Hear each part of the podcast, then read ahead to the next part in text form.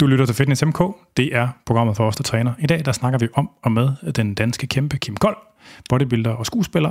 Og han er kommet på besøg her på mit nye kontor inde på Strøget. Og så hvis man en gang imellem kan høre øh, rådhusklokkerne, så er det fordi, at vi er et andet sted, end vi normalt er.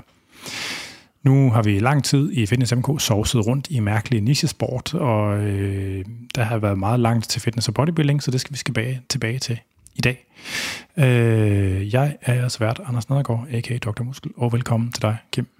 Tusind tak. Du ser godt ud. Jamen, tak skal du have. Tak. Hvem er, hvad er den korte version af, hvem Kim Kold er? Jamen, Kim Kold er i dag femoghalvtreds år, og øh, ja, øh, jeg, har jo stadig, jeg bor i Spanien. Øh, har boet der siden to tusind og ni, og var lige hjemme på et kort visit et par år, og fik en lille pige. og fik en lille pige for ja, det. Ja, det søger man. Jeg er glad for piger. Nej, og flyttede tilbage til Spanien igen i to tusind og sytten, og der har jeg så været siden, og så også formået at blive skilt, øh, kan man sige, og har stadig min lille pige i Spanien, og det er så årsagen til, at jeg bor der, fordi at, øh, ja, man har en forpligtelse som forældre, når man er med til at sende øh, børn i verden, at øh, man er nødt til at have dem begge to lige ved hånden, og det er derfor, jeg bor i Spanien i dag. Hvor høj er du? en komma seksoghalvfems. Hvor meget var du? et hundrede og fireogtredive komma ni. Hvor store arme har du? Åh, oh, det ved jeg ikke.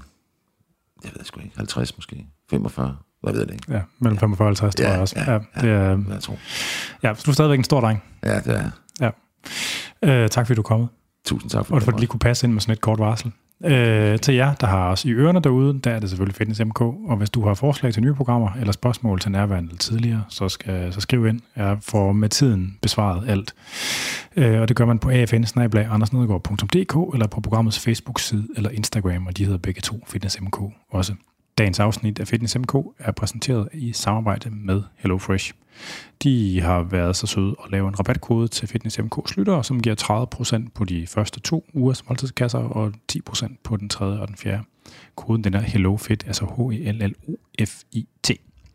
Øh, nu starter det almindelige liv igen efter sommerferien, og øh, alle hverdagens pligter presser sig på. Og en af de måder, man kan spare nogle kræfter på, øh, det er ved at sørge for, at man ikke skal ud og købe så meget ind.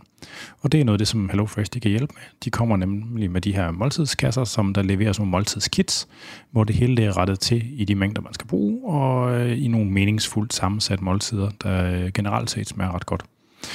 Øh, vi har i forbindelse med sponsoratet haft HelloFresh i husholdningen her, hvor det ligesom er mig, der står for madlavningen, og jeg har egentlig været generelt set været ret godt tilfreds med det. Øh, det vil jeg sige. Hvis man, øh, det fungerer sådan, at øh, hver uge, så får man jo en kasse ud, og man kan vælge mellem nogle kategorier af fødevarer, om det skal være familievenligt, eller om det skal være vegetarisk, eller hvad det skal være, hvor mange personer, og hvor mange dage om ugen. Øh, og så får man sådan tilforordnet nogle måltider, og hvis man synes, de ser lidt kedelige ud, eller noget, man ikke kan lide, så kan man gå ind og skifte det ud.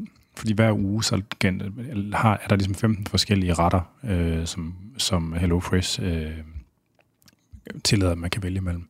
Og nogle gange så er der også mulighed for, at man kan bumpe det op til noget premium, hvor der er sådan noget lidt mere øh, lækkert, og måske lidt mere, hvad kan man sige, noget lidt finere mad, hvis man har lyst til det. Så øh, det er det, man kan. Men øh, man kan i hvert fald mærke, at det kan spare lidt på de kræfter, der bliver brugt til indkøb. Så øh, det er en mulighed. Rabatkoden var HelloFit. Det er tid til en skiller.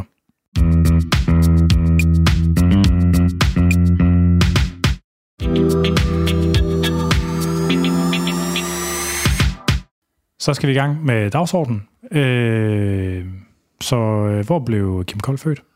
Jamen, han er bare der født i Glostrup. Ja. Øh, voksede op i Glostrup, og indtil jeg blev øh, ja, atten nitten år, så flyttede jeg først øh, sammen med min første kæreste, og så gik det ellers derudad. Din første kone er første ægteskab, eller? Jeg var dog ikke min første kæreste, jeg var ganske ung, så, ja. Og så sidenhen flyttede jeg så til Frederiksberg, og, og der boede jeg rigtig mange år, indtil jeg så flyttede til Spanien. Hvad, hvad lavede dine forældre? Min far var murarbejdsmand, min mor var hjemmegående. Hvordan? Sådan. Et arbejderhjem. Tre drenge, ja, et arbejderhjem, yep, det var vi bestemt, tre drenge. Er de, er de, du kan sige, du er jo stor af bygningen, altså selvfølgelig blevet endnu større på grund af bodybuilding, ikke? Men var de ja. alle sammen, altså er dine forældre store mennesker? Ja, det var det. Jeg er den mindste af tre brødre, altså i højden, ikke? Øh, ja. Kan man sige. Så jeg har også en lillebror, som har trænet rigtig meget og rigtig, rigtig stor, øh, men han slap ligesom lidt og, og gik en anden vej. Så. Stillede op også? Nej, det gjorde han ikke. Nej. Nej. Der nåede han aldrig. Men han var stor. Han var en stor dreng. Når du siger stor, hvad betyder alt? Fordi vi har, hvad kan man sige, hvis man har noget at gøre med miljøet, altså, så får man sådan lidt forskruede normer omkring, hvad der er stort. Er, hvis man er to meter høj og vejer et hundrede og femogfyrre kilo som en stor dreng. Så man står lige meget ja, venner, ja, og træner, øh, og han trænede rigtig meget, så ja. Det var også det, jeg fik lidt min inspiration for. Han har startet rent faktisk for mere at træne, før jeg begyndte at træne. Ja. Så. Bodybuilding eller styrkeløft? Eller? Jamen, det var sådan lidt bodybuilding og styrkeløft, sådan lidt træning i almindelighed for at få noget kød på kroppen. Ja, kan jeg ja. Øh, ja. Og hvordan, øh, altså dyrker du sport som barn? Jamen, jeg har altid spillet fodbold, og spillet fodbold på eliteplan, og var faktisk semi-professionel, eller kontraktspiller øh, i Hvidovre. Øh, og inden der øh, spillede jeg så et år i Lyngby, øh, og kom til Hvidovre efter Smeichel, kom til Brøndby, der manglede så en målmand, jeg var målmand. Er han samme generation som dig? Han er lige på år ældre end mig. Ja, okay. Ja. Ja. Så du har, altså du, så ham har du været sådan kendt perifært i den tid, eller hvad? Jo, ja, det har vi spillet mod hinanden nogle gange. Vi spillede okay. samme sjovt. Division, ja. Ja. Vi spillede mod Brøndby og A G F, og det, dengang hed det jo første division. Det er jo Superligaen i dag. Ja. Jeg har spillet, hvad har jeg spillet? et hundrede og halvtreds divisionskampe i alt, tror ja. jeg. Og du er målmand? Og jeg er målmand. Ja. Ja. Hvor... Øh... Hvor meget, hvor meget, altså var, var du var, var du grov af bygningen dengang, eller stor dengang, sådan, eller bred, eller man kalder det? Jeg har altid været høj, kan man sige, men jeg vejede ja. halvfems kilo, et par halvfems kilo dengang, der var min, min bedste form som målmand, så der er sket lidt tiden. Ja. Jeg tror, det, det, det maks, jeg var oppe på, var et hundrede og femoghalvtreds kilo, da jeg var off-season. Ej, så trapper godt nok træls. Meget træls. Jeg kom aldrig steder, hvor der ikke var elevator, hvis jeg skal være det. Nej, men det, det er jo, ja, ja, ja. Jeg, havde, jeg var nede op og besøge Asbjørn Riis på Mors ja. på et tidspunkt ja. med podcasten. Har du set hans gym deroppe nogensinde? Nej, aldrig. Han er, han er jo smed selv, så han har bygget alle mulige mærkelige maskiner til det der. Ja. Så har han jo sådan en hel, det er en gård, han har bygget om til det okay, der. Okay. Så har han jo sådan en, den, den ene øh, fløj i gården, der den er lavet om til hans wrestling gym. Okay. Hvor der så er sådan en ring med, du ved, med sådan et øh, gulv. Bounce-gulv der, ja. ja, ja. Og sådan noget, det var meget sjovt. Øh, ja. Han var, sådan, han var jo sådan noget, han er jo også sådan noget en komma femoghalvfems. Han er også en stor fyr, altså, ja. Han var jo sådan, altså han er jo sådan, han kom også, det var sådan et smedehjem, ikke? Og ja. hvor det, jeg tror, han har fået nogle, man har fået nogle bogodavn en gang imellem, når man ja. har markedet ret i forhold man, til... Man, der skulle man forsvare sig. Og, men men han, er jo sådan, han har jo været sådan noget et hundrede og femten kilo, ja. før han rødt vægt overhovedet, fordi han bare var sådan maskinmester bygget, ikke? Altså ja. sådan, der var... En ordentlig klods.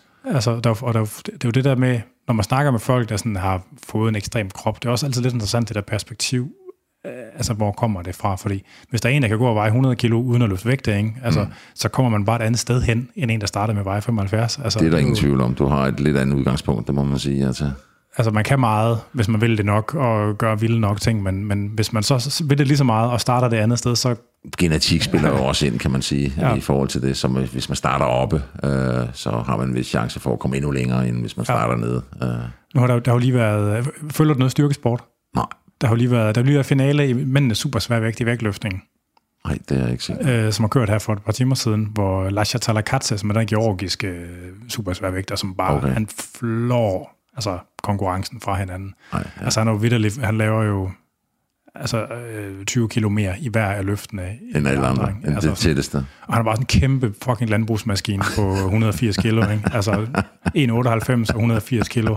Og han er bare sådan stor, altså, og det er ikke engang, fordi han sådan er jacked. Nej, nej. Han er bare sådan stor overalt. Kæmpe stor. Kæmpe store mutant. Hænder, kæmpe store hals, kæmpe store læg. Altså kæmpe... mutantagtig, sådan. Ja, og jeg har på fornemmelsen, han er sådan en, der bare sådan er retard stærk, lige meget hvad fanden han laver. Ja. Altså, han kunne sikkert godt kigge på sådan en halvtreds kilos håndvægt og køle den, fordi... hundrede Altså sådan, fordi...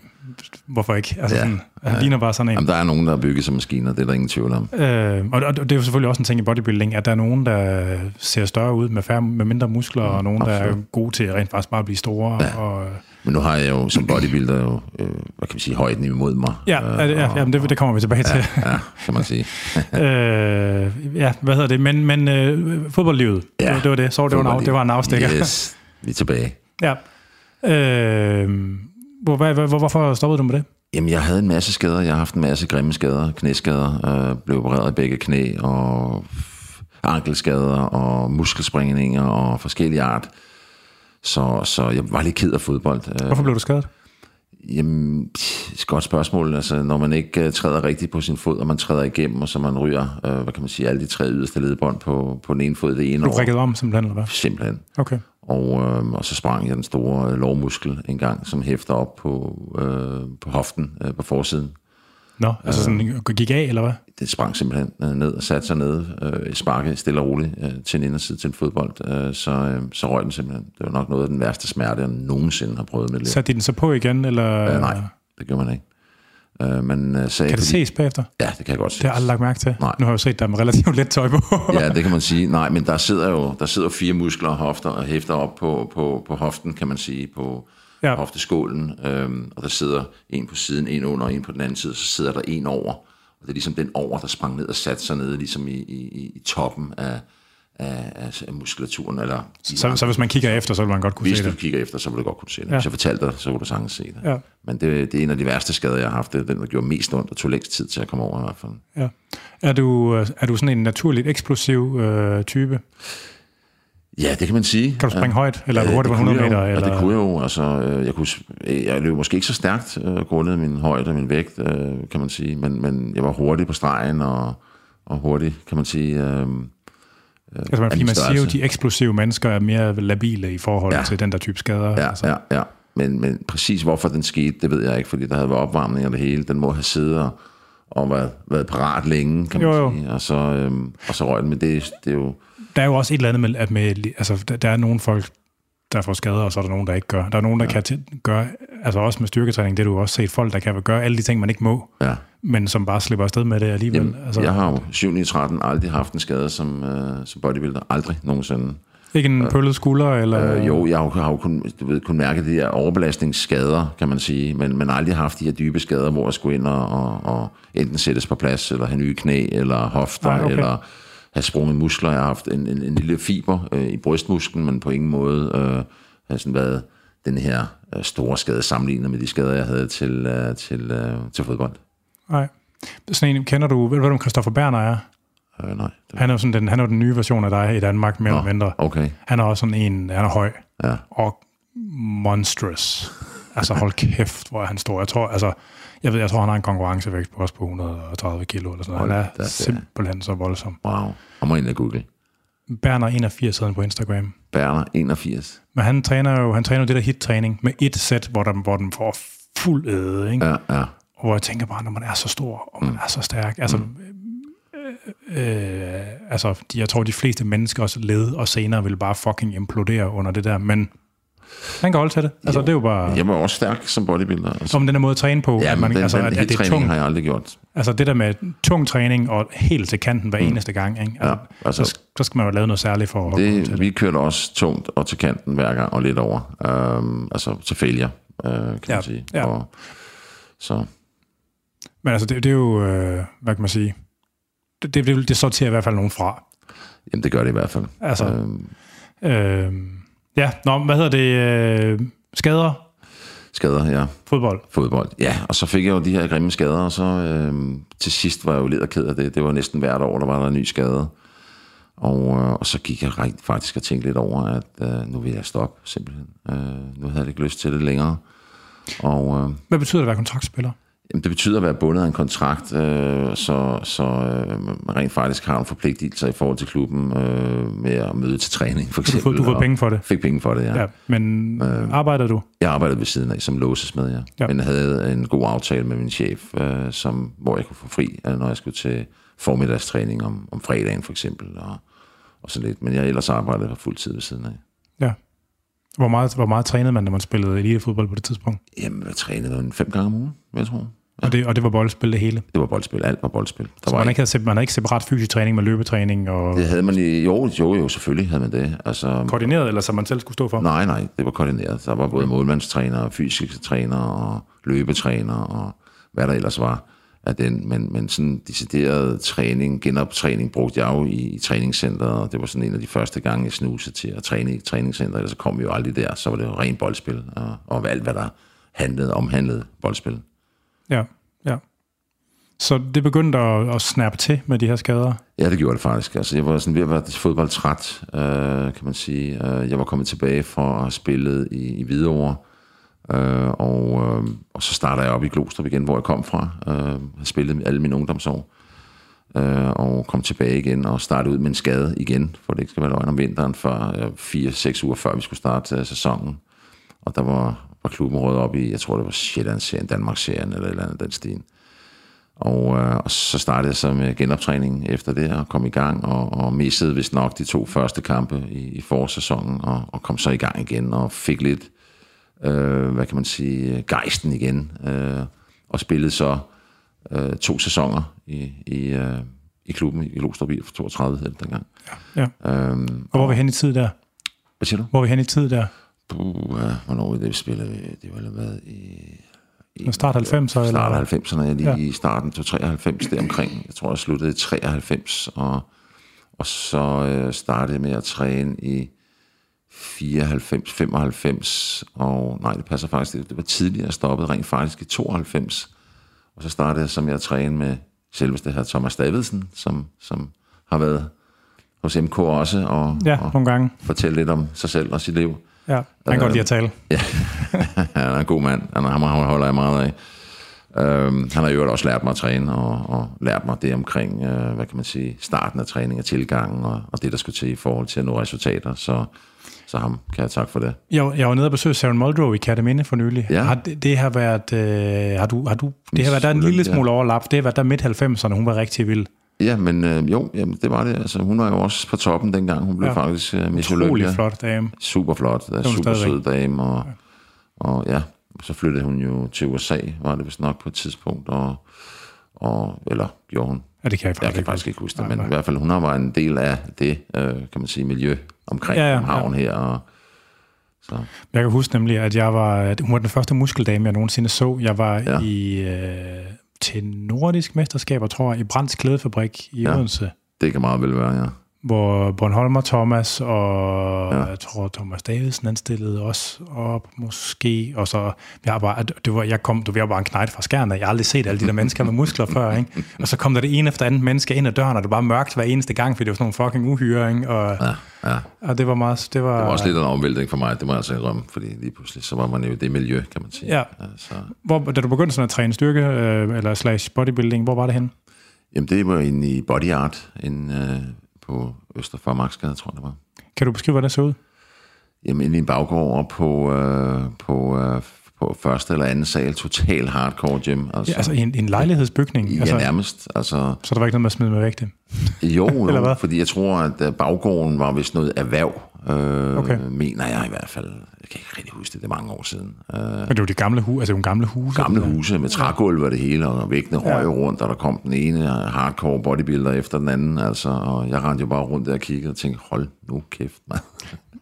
Var det der, hvor Jesper Vernon trænede? Jesper Vernon. Vernon, ja, ja, ja, ja, det gjorde han også blandt andet. Ja. Ja, der trænede alle, der havde noget at skulle sige inden for bodybuilding, de trænede inde i Body Art, dem der kom fra København i hvert fald. Ja, ja, så det var...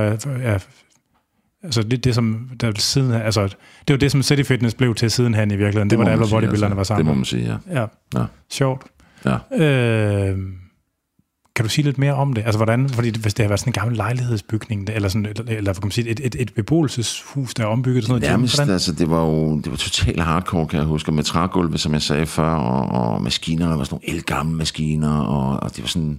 Men der var alt... Sådan noget hjemmesmedet, eller... Nej, det tror jeg ikke. Jeg tror, der var sådan noget gammelt world-class-udstyr, som var oh, ja, for tyve år tidligere. Lyde. Gammel rødt og hvidt, ja, præcis, ja, ja. Ikke? Og, og en gammel sauna, du ved, hvor der lå, øh, øh, hvad kan man sige, barberblade nede i, under de her bænke, som regel er den sådan i to lag, sådan en, en nede, hvor man kan sidde, og så en oppe.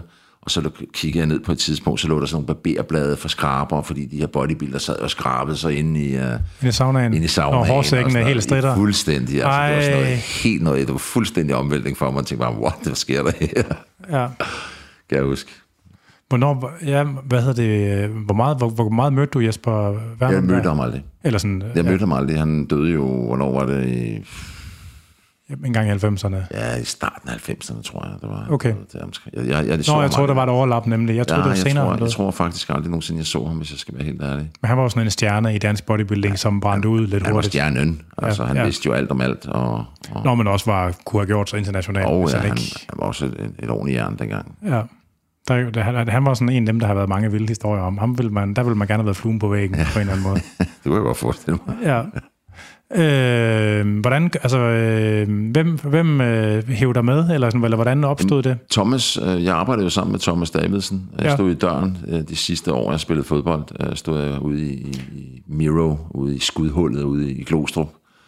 ved Ringvej, eller ved Hovedvejen, der var jo sådan en, en, en gennemgang under fra den ene side til den anden side af Ring, eller Hovedvejen, og der var en, en pop, og så var der et diskotek, der hed Miro. Det der med at stå i døren, ja. Det er jo sådan et lidt specielt valg også.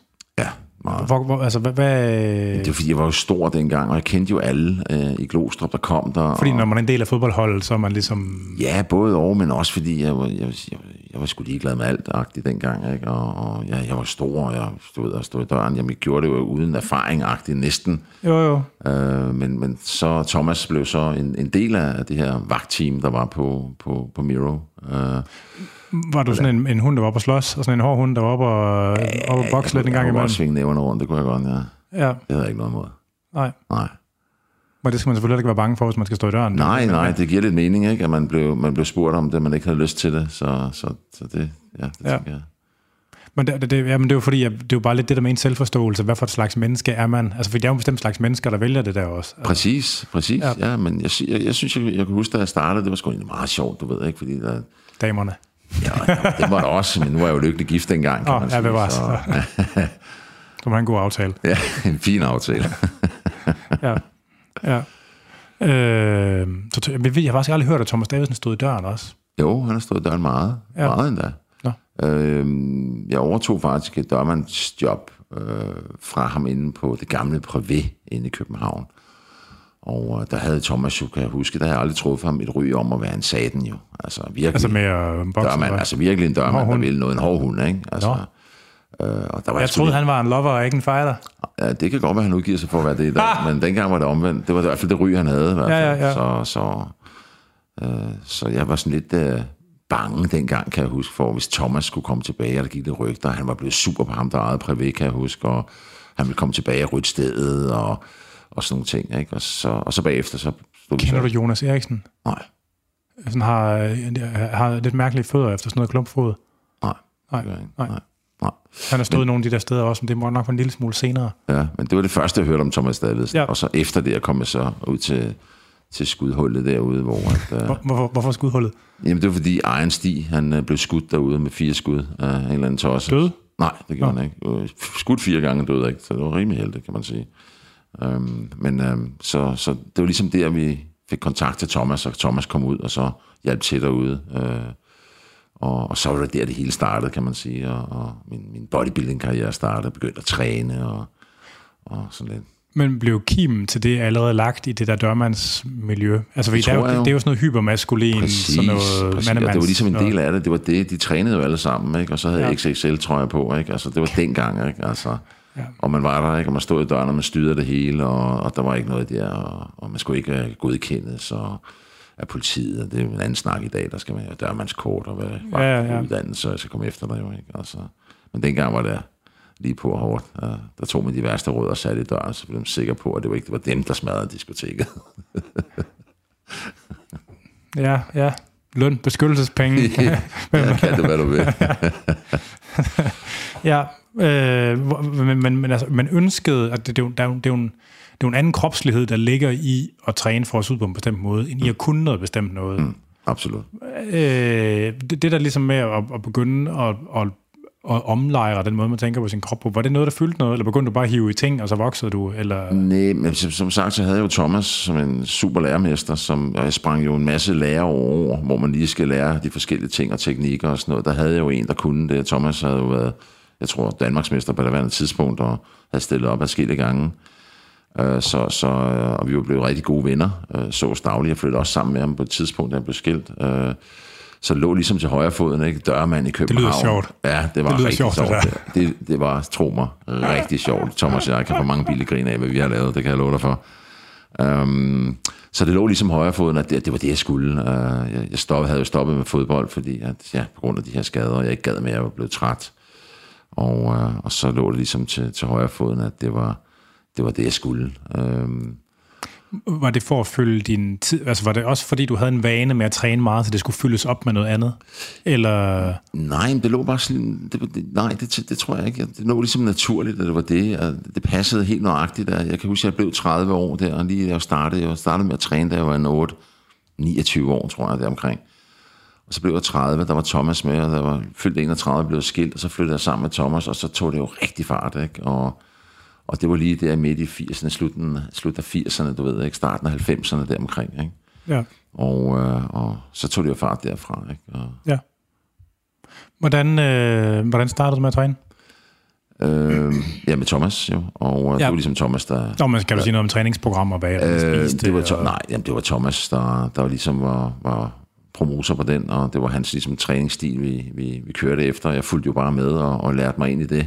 Mm. Og fulgte ham, og, øh, og maden, jamen, det var jo noget med masser af proteiner, og, og masser af mad, og, og vi skulle spise, vi skulle have meget spise, og, og det skulle jeg lære, fordi det har jeg aldrig prøvet før. Uh, så det var sådan en lang proces, og ligesom at tilvænne sig alle de her nye ting, man skulle kunne, uh, for ligesom at, at få de resultater ud af det. Uh. Kosteskud? Også det proteinpulver, tror jeg. Proteinpulver halvfemserne, det var virkelig noget tavlet. Jeg tænker, det var sådan noget... sådan noget tyk noget, det var noget, hvad var det? Det, ja, det var noget. Der var noget, der hedder Mars Monster to tusind. Det var hundrede procent. Det var der sikkert, men det, jeg tænkte, proteinpulver kom lidt senere, og de her kosttilskudsformer, B C A og, og hvad de hedder alle sammen, kom jo lidt senere. Øhm, men, men til at starte med, var det kost, ren kost og, og træning, rå træning. Øh, simpelthen, ja. Ja. For det meste basisøvelser, kan jeg huske. Ja, det har jo ændret sig lidt. Som, ja, det må man sige. Altså, ja.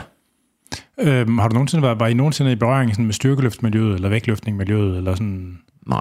Nej. Det er sådan en sjov ting, fordi at, at, øh, at før ligesom, at de kommercielle fitnesscentre opstod, øh, hvad, hvad nu hedder, Sporting Health Club, og, altså sådan, før det opstod, mm. der var den eneste måde, man kunne løfte ting og blive stor og stærk på, det var i vægtløfterklubber. Ja. Og så der en gang, da de, da de kommercielle fitnesscentre begyndte at komme en gang i, det har nok været i slutningen af tresserne eller mm. sådan noget, mm.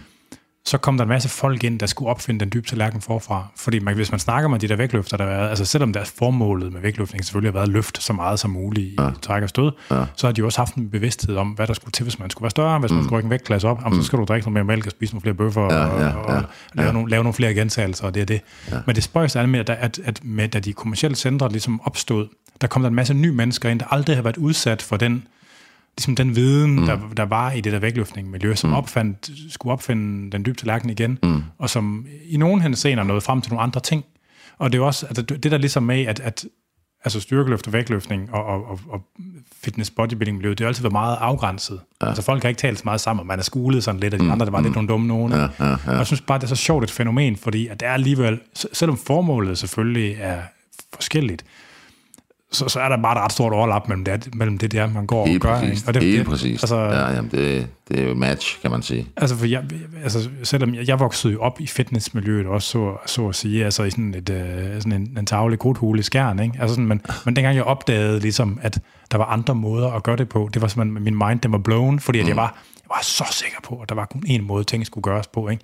Du ved, der var en gang om ugen, der sad man sine ben over, en dag om ugen, så sad man sine bryster over, og så sådan, altså det der med sådan, man, behøves, man, man kan træne ting flere gange om ugen, eller ved sådan nogle af de der ting. Ja, ja, var, altså, ja, ja. Min mind, den var helt blown over, at der at findes... Udviklingen, altså selv i det her... Nå, men også bare, at, at der er nogle folk, der kan lave nogle ting, der ser så ens ud, men som har så forskellige kulturer. Ja, det, det er ja, meget... Ja, det var præcis. Underligt for mig. Ja. Øhm, det var så derfor, jeg spurgte, ligesom, fordi at det har altid været meget... Øh, kompartmentaliseret, meget opdelt, altså ja. på sådan en... Jo, N M I var jo det eneste sted, jeg trænede, tror jeg, hvor der var et styrkeløfterklub. Hvad, hvad er det? N M I, hvad? Ude i Rebæk Søpark, øh, okay. nede under det høje hus i Rebæk. Der var Nå. jo N M I i gamle dage. Den der, det der kedelige grå... Øh... Hus, ja. I, i kælderen af den, eller nede under der, der lå jo... Ja, der var et gym der? Der var et gym, ja. Der hedder N M I. Hvad står det for? Det er et godt spørgsmål. Altså det hed bare en, det, for det var ikke... Okay. Jeg kan huske, det var en fyr, der hed Jan, der var brandmand, der ejede det, kan ja. jeg huske. Og så inde bagved var der styrkeløfterklub. Okay, ja. ja. Men det, ja, men det var bare, det, det, det var sådan en, jeg synes det er sjovt, det der med at... Ja, men den, den, den kobling har jeg aldrig lavet, fordi jeg har aldrig set dem, og det var ikke nej, det, jeg nej. ligesom fokuseret på, nej, nej, nej, og havde nej. bare en del af, kan man sige. Ja. Nej.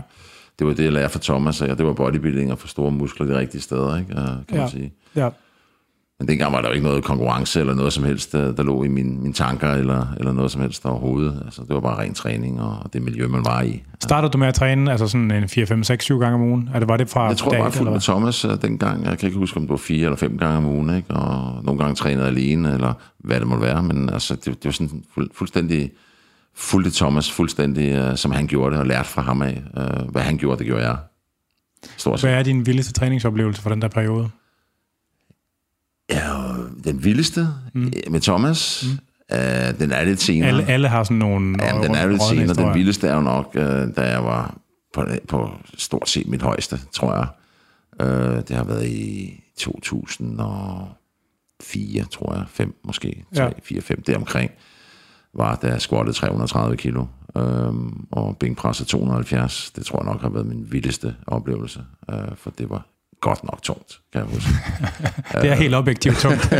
Fuldstændig. uh, og så dødeløftede jeg tre hundrede og femogfirs kilo eller sådan noget i den stil. Så, så ja. Det har været min vildeste over. Det er min vildeste oplevelse i, i selve det, der hedder træning. Uden at træne helt specifikt for det i virkeligheden. Uden at fuldstændig, fuldstændig ja. ja. Uh, slet ikke målrettet i den retning. Ja. Men vi trænede på den gode gammeldags måde, hvor at, uh, jo stærkere, jo bedre, jo større, uh, kan man sige. Ikke? Ja. Og hele det der koncept, der hedder omkring... Uh, jo stærkere der er, jo mere du kan løfte, jo mere blod kan du få i muskulaturen, og jo større udvidelse kan du, kan du lave, ikke? Jo, jo. Men det er ligesom Svend Ole Thorsen, for eksempel, han har fortalt, ligesom, at han var jo nede og træne med en eller anden, som bare, jeg tror, det var ham spanjoleren, der havde det der gym... Øh, Anthony Montes. Ja, jeg tror, det måske det var ham, jeg ikke helt ja, huske det. Men, hvor, men han, hvor, han bare, hvor Svend Ole Thorsen bare blev savet i stykker, og så lå han bare derhjemme, og du ved, pissede cola i to dage, og kunne ingenting, ikke? Og så var han bare solgt, ikke? Så var det så var det. det. Ja, så var det, det. det var sådan... Jamen, jeg tror, det var den træning, vi kørte i, hug, i hus hver dag, altså Thomas og jeg, altså Thomas er også en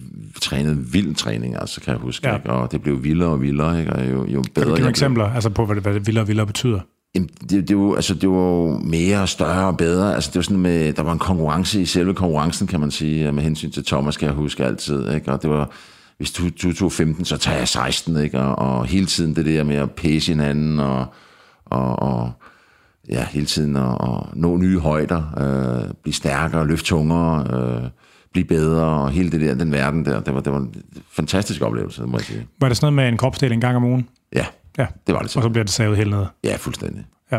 Fuldstændig. Det var et helt gode gamle koncept, altså. Ja. Fuldstændig. Der var ikke så meget der. Det var og basisøvelser for det meste. Der var ikke ret mange maskiner i det. Selvfølgelig var der benpresmaskinen, og der var måske brystmaskinen, eller hvad der måtte have været, men ellers var det bænkpres, grå bænkpres, der var håndvægte, vægtstænger, dødløft, squats, alle de her basisøvelser. Ja. Og så blev man bare sablet over, hver gang man gik ud derfra og kastede op i skraldespanden og sådan noget. Ikke? Altså, det var sådan noget, man så stjerner og, og hele det der koncept der. Brugte du øh, bodybuilding-blade eller sådan til inspiration, eller var det ligesom David, Thomas Davidsen, der stod for det hele? Ja, nej, jeg brugte, fik også noget inspiration øh, undervejs. Jeg så nogle, nogle blade undervejs og kiggede lidt. Der var ikke så meget internet dengang, så det gjorde noget, så der var ikke så meget derude på det andet tidspunkt. Så, så det kom jo inspiration af Thomas og det, han gjorde, og til bodybuilding-konkurrencer og så jeg nogle stykker og blev mere inspireret der, ikke? Og snakken om, øh, hvordan der var ledes, og hvordan gør du, og hvad gør I? Og... Thomas, han konkurrerede allerede, på, da du startede, ja, eller hvad? Han. Var du med ud at se konkurrencer, før du selv ligesom... Ja, ja, det var jeg, bestemt. Okay. Bestemt, bestemt, ja. Det Fordi det, det er jo meget, altså hvis den første gang, man er ude at se en bodybuilding-konkurrence, det er en meget speciel oplevelse. Meget vild, vild speciel oplevelse. Altså det føles virkelig som sådan en helt separat verden, sådan en anden dimension, man rejser ind. Jeg tror, ind. Den første, jeg så, var inde i Falconer, tror jeg det var, D M, der var dengang. Jeg kan ja. huske det helt, men det, jeg tror, det var her i København på et tidspunkt. Enten var der var det noget Tivoli-salen også. Tivoli var det, det er ja. rigtigt. Jeg var lige ved at se Tivoli. Ja. Der var den. Det var Tivoli. Der var den første, jeg kan bare huske, jeg tænkte, wow. Men jeg tror, det var det, var det, det Sten Broford arrangerede, hvor der var sådan noget Grand Prix, hvor der var nogle udlandske bodybuildere. Også der, også. ja. ja. ja. Okay. Det, men det var ikke det? Det var det D M, eller hvad? Jeg tror, det var D M. Jeg, jeg kan ikke okay. huske det. Det var nej, nej. en del år siden efterhånden, så jeg kan ikke lige specifikt huske det, hvad det var for en, men jeg kan bare huske, at jeg var blown away. Altså. Ja.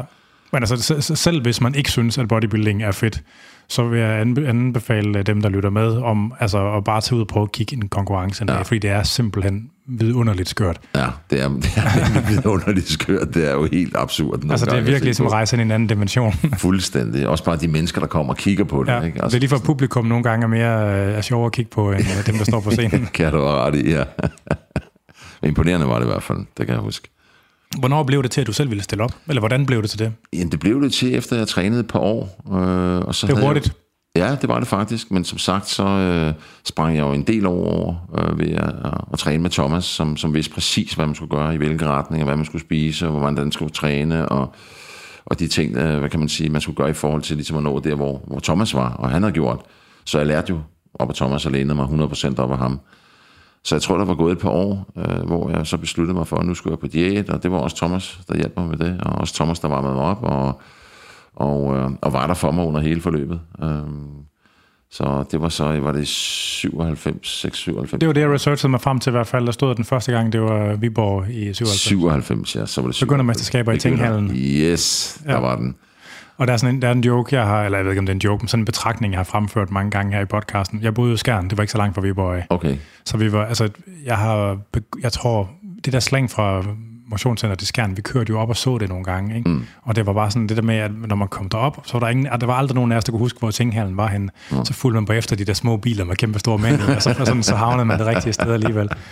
Ja, men det var en imponerende oplevelse, kan jeg huske. Det var vildt, og der, der, der, der altså i, i, i, i årene op til træningen, der, der udviklede sig, og jeg gik i den retning der, så, så følte jeg lige virkelig, at jeg havde fundet ind til noget, som jeg havde været en del af fodbold i mange år, som en holdsport. Her var den lige pludselig individuel. Hvad du gjorde, fik du betaling for. Der var ikke noget med at have en dårlig dag. Det var kun gode dage, der talte, og, og ja, sådan stort set som udgangspunkt ja, ja. var det i hvert fald sådan. Man kunne selvfølgelig godt have en dårlig dag, hvor man ikke fik så meget ud af det, men... men Men konceptet i det var, at det var en individuel sport, og det var kun dig, der kunne skabe resultaterne. Så havde du selvfølgelig din marker, og en kæmpe hjælp af Thomas selvfølgelig. Øhm, men men det var, der, der faldt jeg virkelig for, for bodybuilding. Øh, det gjorde jeg virkelig. Hvor, hvor, hvor stor var du, der, før du, eller hvor, hvor stor nåede du at blive, før du, altså før den, man taber så, når man skal stille op og forberede det sidste stykke? Men altså... Jamen, jeg tror, jeg ville vejet ind på midt i halvfemserne eller sådan noget, øh, okay. dengang. Øh, og så, jeg kan ikke engang huske, ja, fedtprocent blev man ikke målt på dengang. Øh, nej, nej. Men så har du været oppe på, hvad, et hundrede og ti inden? Ja, eller? Formentlig lige, ja, godt og vel, vel. et hundrede og femten stykker, tror jeg, vel. Ja, ja, ja. tror jeg. Ja. Og men så, du, så har du, altså, ja, så har du ikke været så stor igen? Nej, det var at, jeg bestemt ikke. Nej. Det, det er jo ligesom sådan en, det er jo ligesom sådan en, en halvtynd uh, mandsfysik nu, eller yeah. der er kommet et hav af klasser. Jeg, jeg kan huske lige så tydeligt, og det var inde i, i, i Body Art, ja. at uh, der havde besluttet mig for at stille op uh, til træning en dag, og der var nogle andre nogen derinde, som var endnu større end mig, og, og de stod nærmest og grinede af mig. Uh, og okay, det kan du glemme alt om, man. Prøv, du er næsten to meter høj, mand, ikke? Altså, prøv at se, hvordan du ser ud og sådan noget, ikke? Og, og jeg kan lige så tidligt huske, at jeg tænkte, det skal du kraft dig, men ikke bestemme, kammerat, nu skal jeg nok vise dig, hvad jeg kan, agtigt. Uh, I hvert fald i forhold til den konkurrence, ikke? Og det har jeg ja. tænkt på meget siden, uh, også fordi jeg jo har jo min højde imod mig, og, og, og drøjde jo i, i almindelighed, sådan, altså, jeg har jo lange muskelfibre, og skal kæmpe meget mere for at få dem visuelt større, kan man sige, i forhold til en på enoghalvfjerds, der kun kan vokse ud af. Så, så, så det kan jeg huske, det kiggede mig fuldstændig af det der, og, og så øhm, jeg gjorde jo, hvad jeg fik besked på af Thomas, og, og stillede op i, i syvoghalvfems, der begynder mesterskabet, og blev nummer to. Hvad gjorde I med maden op til? Jamen, jeg gjorde, ja, det var sådan helt... Øh, Tal de kalorier der? Ja, ja, bestemt. Okay. Ja, jamen, det blev helt skimmerlagt, altså sådan noget med kød, hvor meget ris, hvor meget kartofler, hvordan og hvorledes, hvor mange gange om dagen. Men sådan helt klassisk bodybuildermad. Fuldstændig. Og der var kyllingeris, ja. altså jeg var jeg kast op af kyllingeris. Altså. Og da du gik på, da du gik på diæt, der var det så i fedtredus. Det var primært fedt, man skar væk. Ja, det var ja. fedt, du skar væk, og så ja. havde du for højt proteinindtag, og så øh, din din din kulhydrater. Hvor meget protein spiste du? Jamen, jeg tror, jeg var oppe på en par hundrede gram, måske to hundrede og tyve til tredive gram i starten der. Det er jo ikke så meget i virkeligheden, nej. efter nogen standarder i hvert fald. Altså, nej, nej, men det blev der så ændret senere. Jo større okay. blev, jo mere protein skulle der til, ikke? Ja, ja. Så, så. Men der har jo været sådan nogle bølger i, om det, var, om man, om det er fedt eller kulhydrater, man skærer i, når man skulle tabe sig. Ja. Også blandt bodybuilder og fitness. Det var der ikke det samme. Nej, men der var der halvfemserne, der skar man i fedt. Der så, så, så skar man i kulhydrat nogen et år ti efter. Og, og så, så øh... hvis det var, du var for tyk eller inden, så spiste du knækbrød, gulerødder, og så var der og drak tun, øh, vand og tun, og spiste af øh, dåsen, ja. og hele det der koncept der. Altså virkelig, virkelig... Øh, det lyder virkelig kedeligt. Fuldstændig. Hvor, hvor, hvor styret var det? Var det sådan, at du ikke kunne spise flæskesteg til jul, eller drikke ja. en øl, eller... Ja. Okay. Det var virkelig sådan, ikke? Og, og der, der følte jeg lidt, at jeg havde en... en en fordel, øh, i og med, at jeg havde spillet en semi-professionel sport, og, øh, og havde det der øh, professionelle indstinkt øh, til det, hvor at det skal bare gøres, og det skal gøres på den rigtige måde, og hvis det er måden at gøre det på, så er det sådan, jeg gør det, der afviger jeg ikke fra. Men du ville være lidt ældre end de fleste andre, der kom ind, har du ikke? Ja, det var jeg faktisk. Hvordan var det? Jamen, det var jo... Eller var noget, du tænkte over? Eller nej, det synes nej. jeg ikke, jeg havde tænkt over. Ikke i starten øh, tænkte jeg ikke over det. Øh, nu om dagen, så starter alle med at træne, og de er fucking... fjorten eller fjorten ja. eller sådan noget, ja, eller andet, ja, ja. helvede. Der havde jeg aldrig nogensinde været, altså agtigt. Så, men jeg har ikke sådan tænkt det meget over det, eller tænkt så meget over det. Nu gør jeg jo, fordi at jeg, jeg tror, jeg har været heldig, i og med, at uh, jeg startede så sent, uh, at, at jeg ikke har løbet ind i de her overbelastningsskader, så mange bodybuildere får, udskiftning af hofter og knæ og, og skulderskader, så de ikke kan løfte, eller rygskader, eller hvad det ellers måtte være, som, som mange af dem har i dag.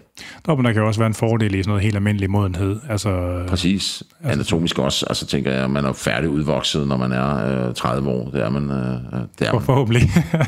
Det var jeg i hvert fald. ja, ja. Øh, hvordan gik det så, den første konkurrence? Jamen, to anden sølvmedalje, som fuldstændig... Hvor mange var der med? Der var fem.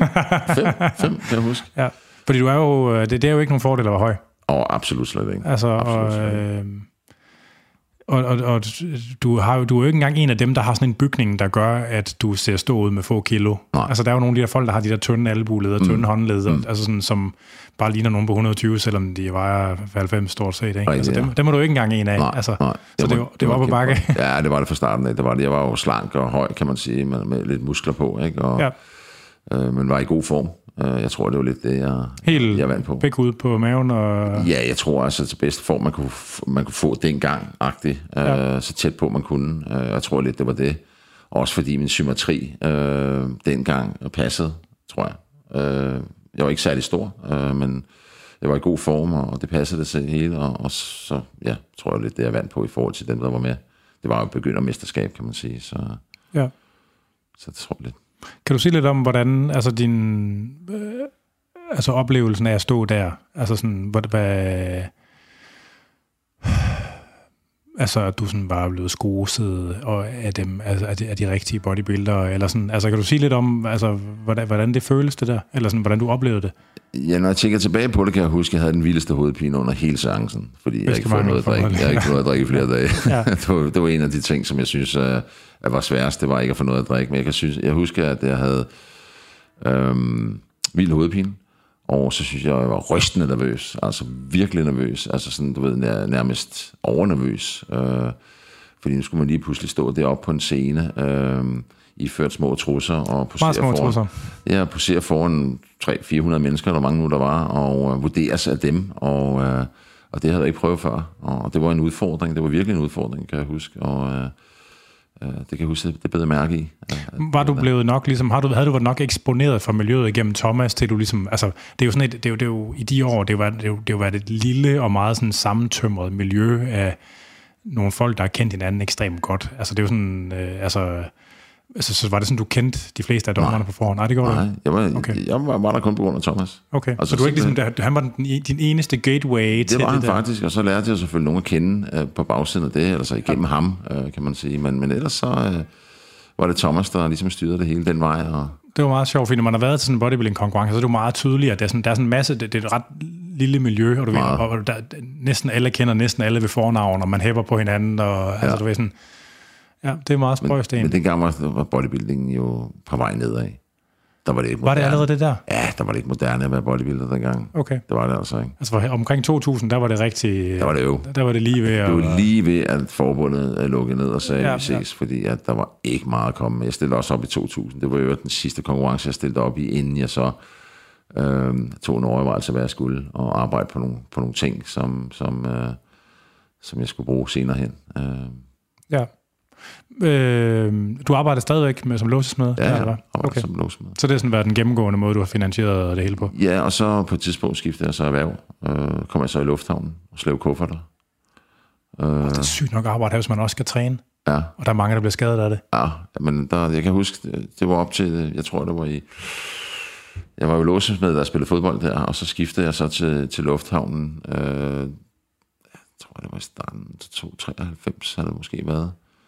Og det arbejder så, da jeg var på diæt, det var en fire fem år, så det passer meget godt, det var en to treoghalvfems. Så får man også en masse gratis arbejde. Ja, det må man sige, altså. Ja, og løfter og gør ved, og der var en hel masse ting der, men det var svært. Det var virkelig, virkelig svært, det var det, kan jeg huske diæten. Er man ikke altså fuldstændig bollet i starten? Fuldstændig, altså, altså. Men jeg anede ikke for næste måned, altså jeg anede ikke, hvordan jeg skulle reagere på de, de, de påvirkninger, der skete med kroppen, når det var.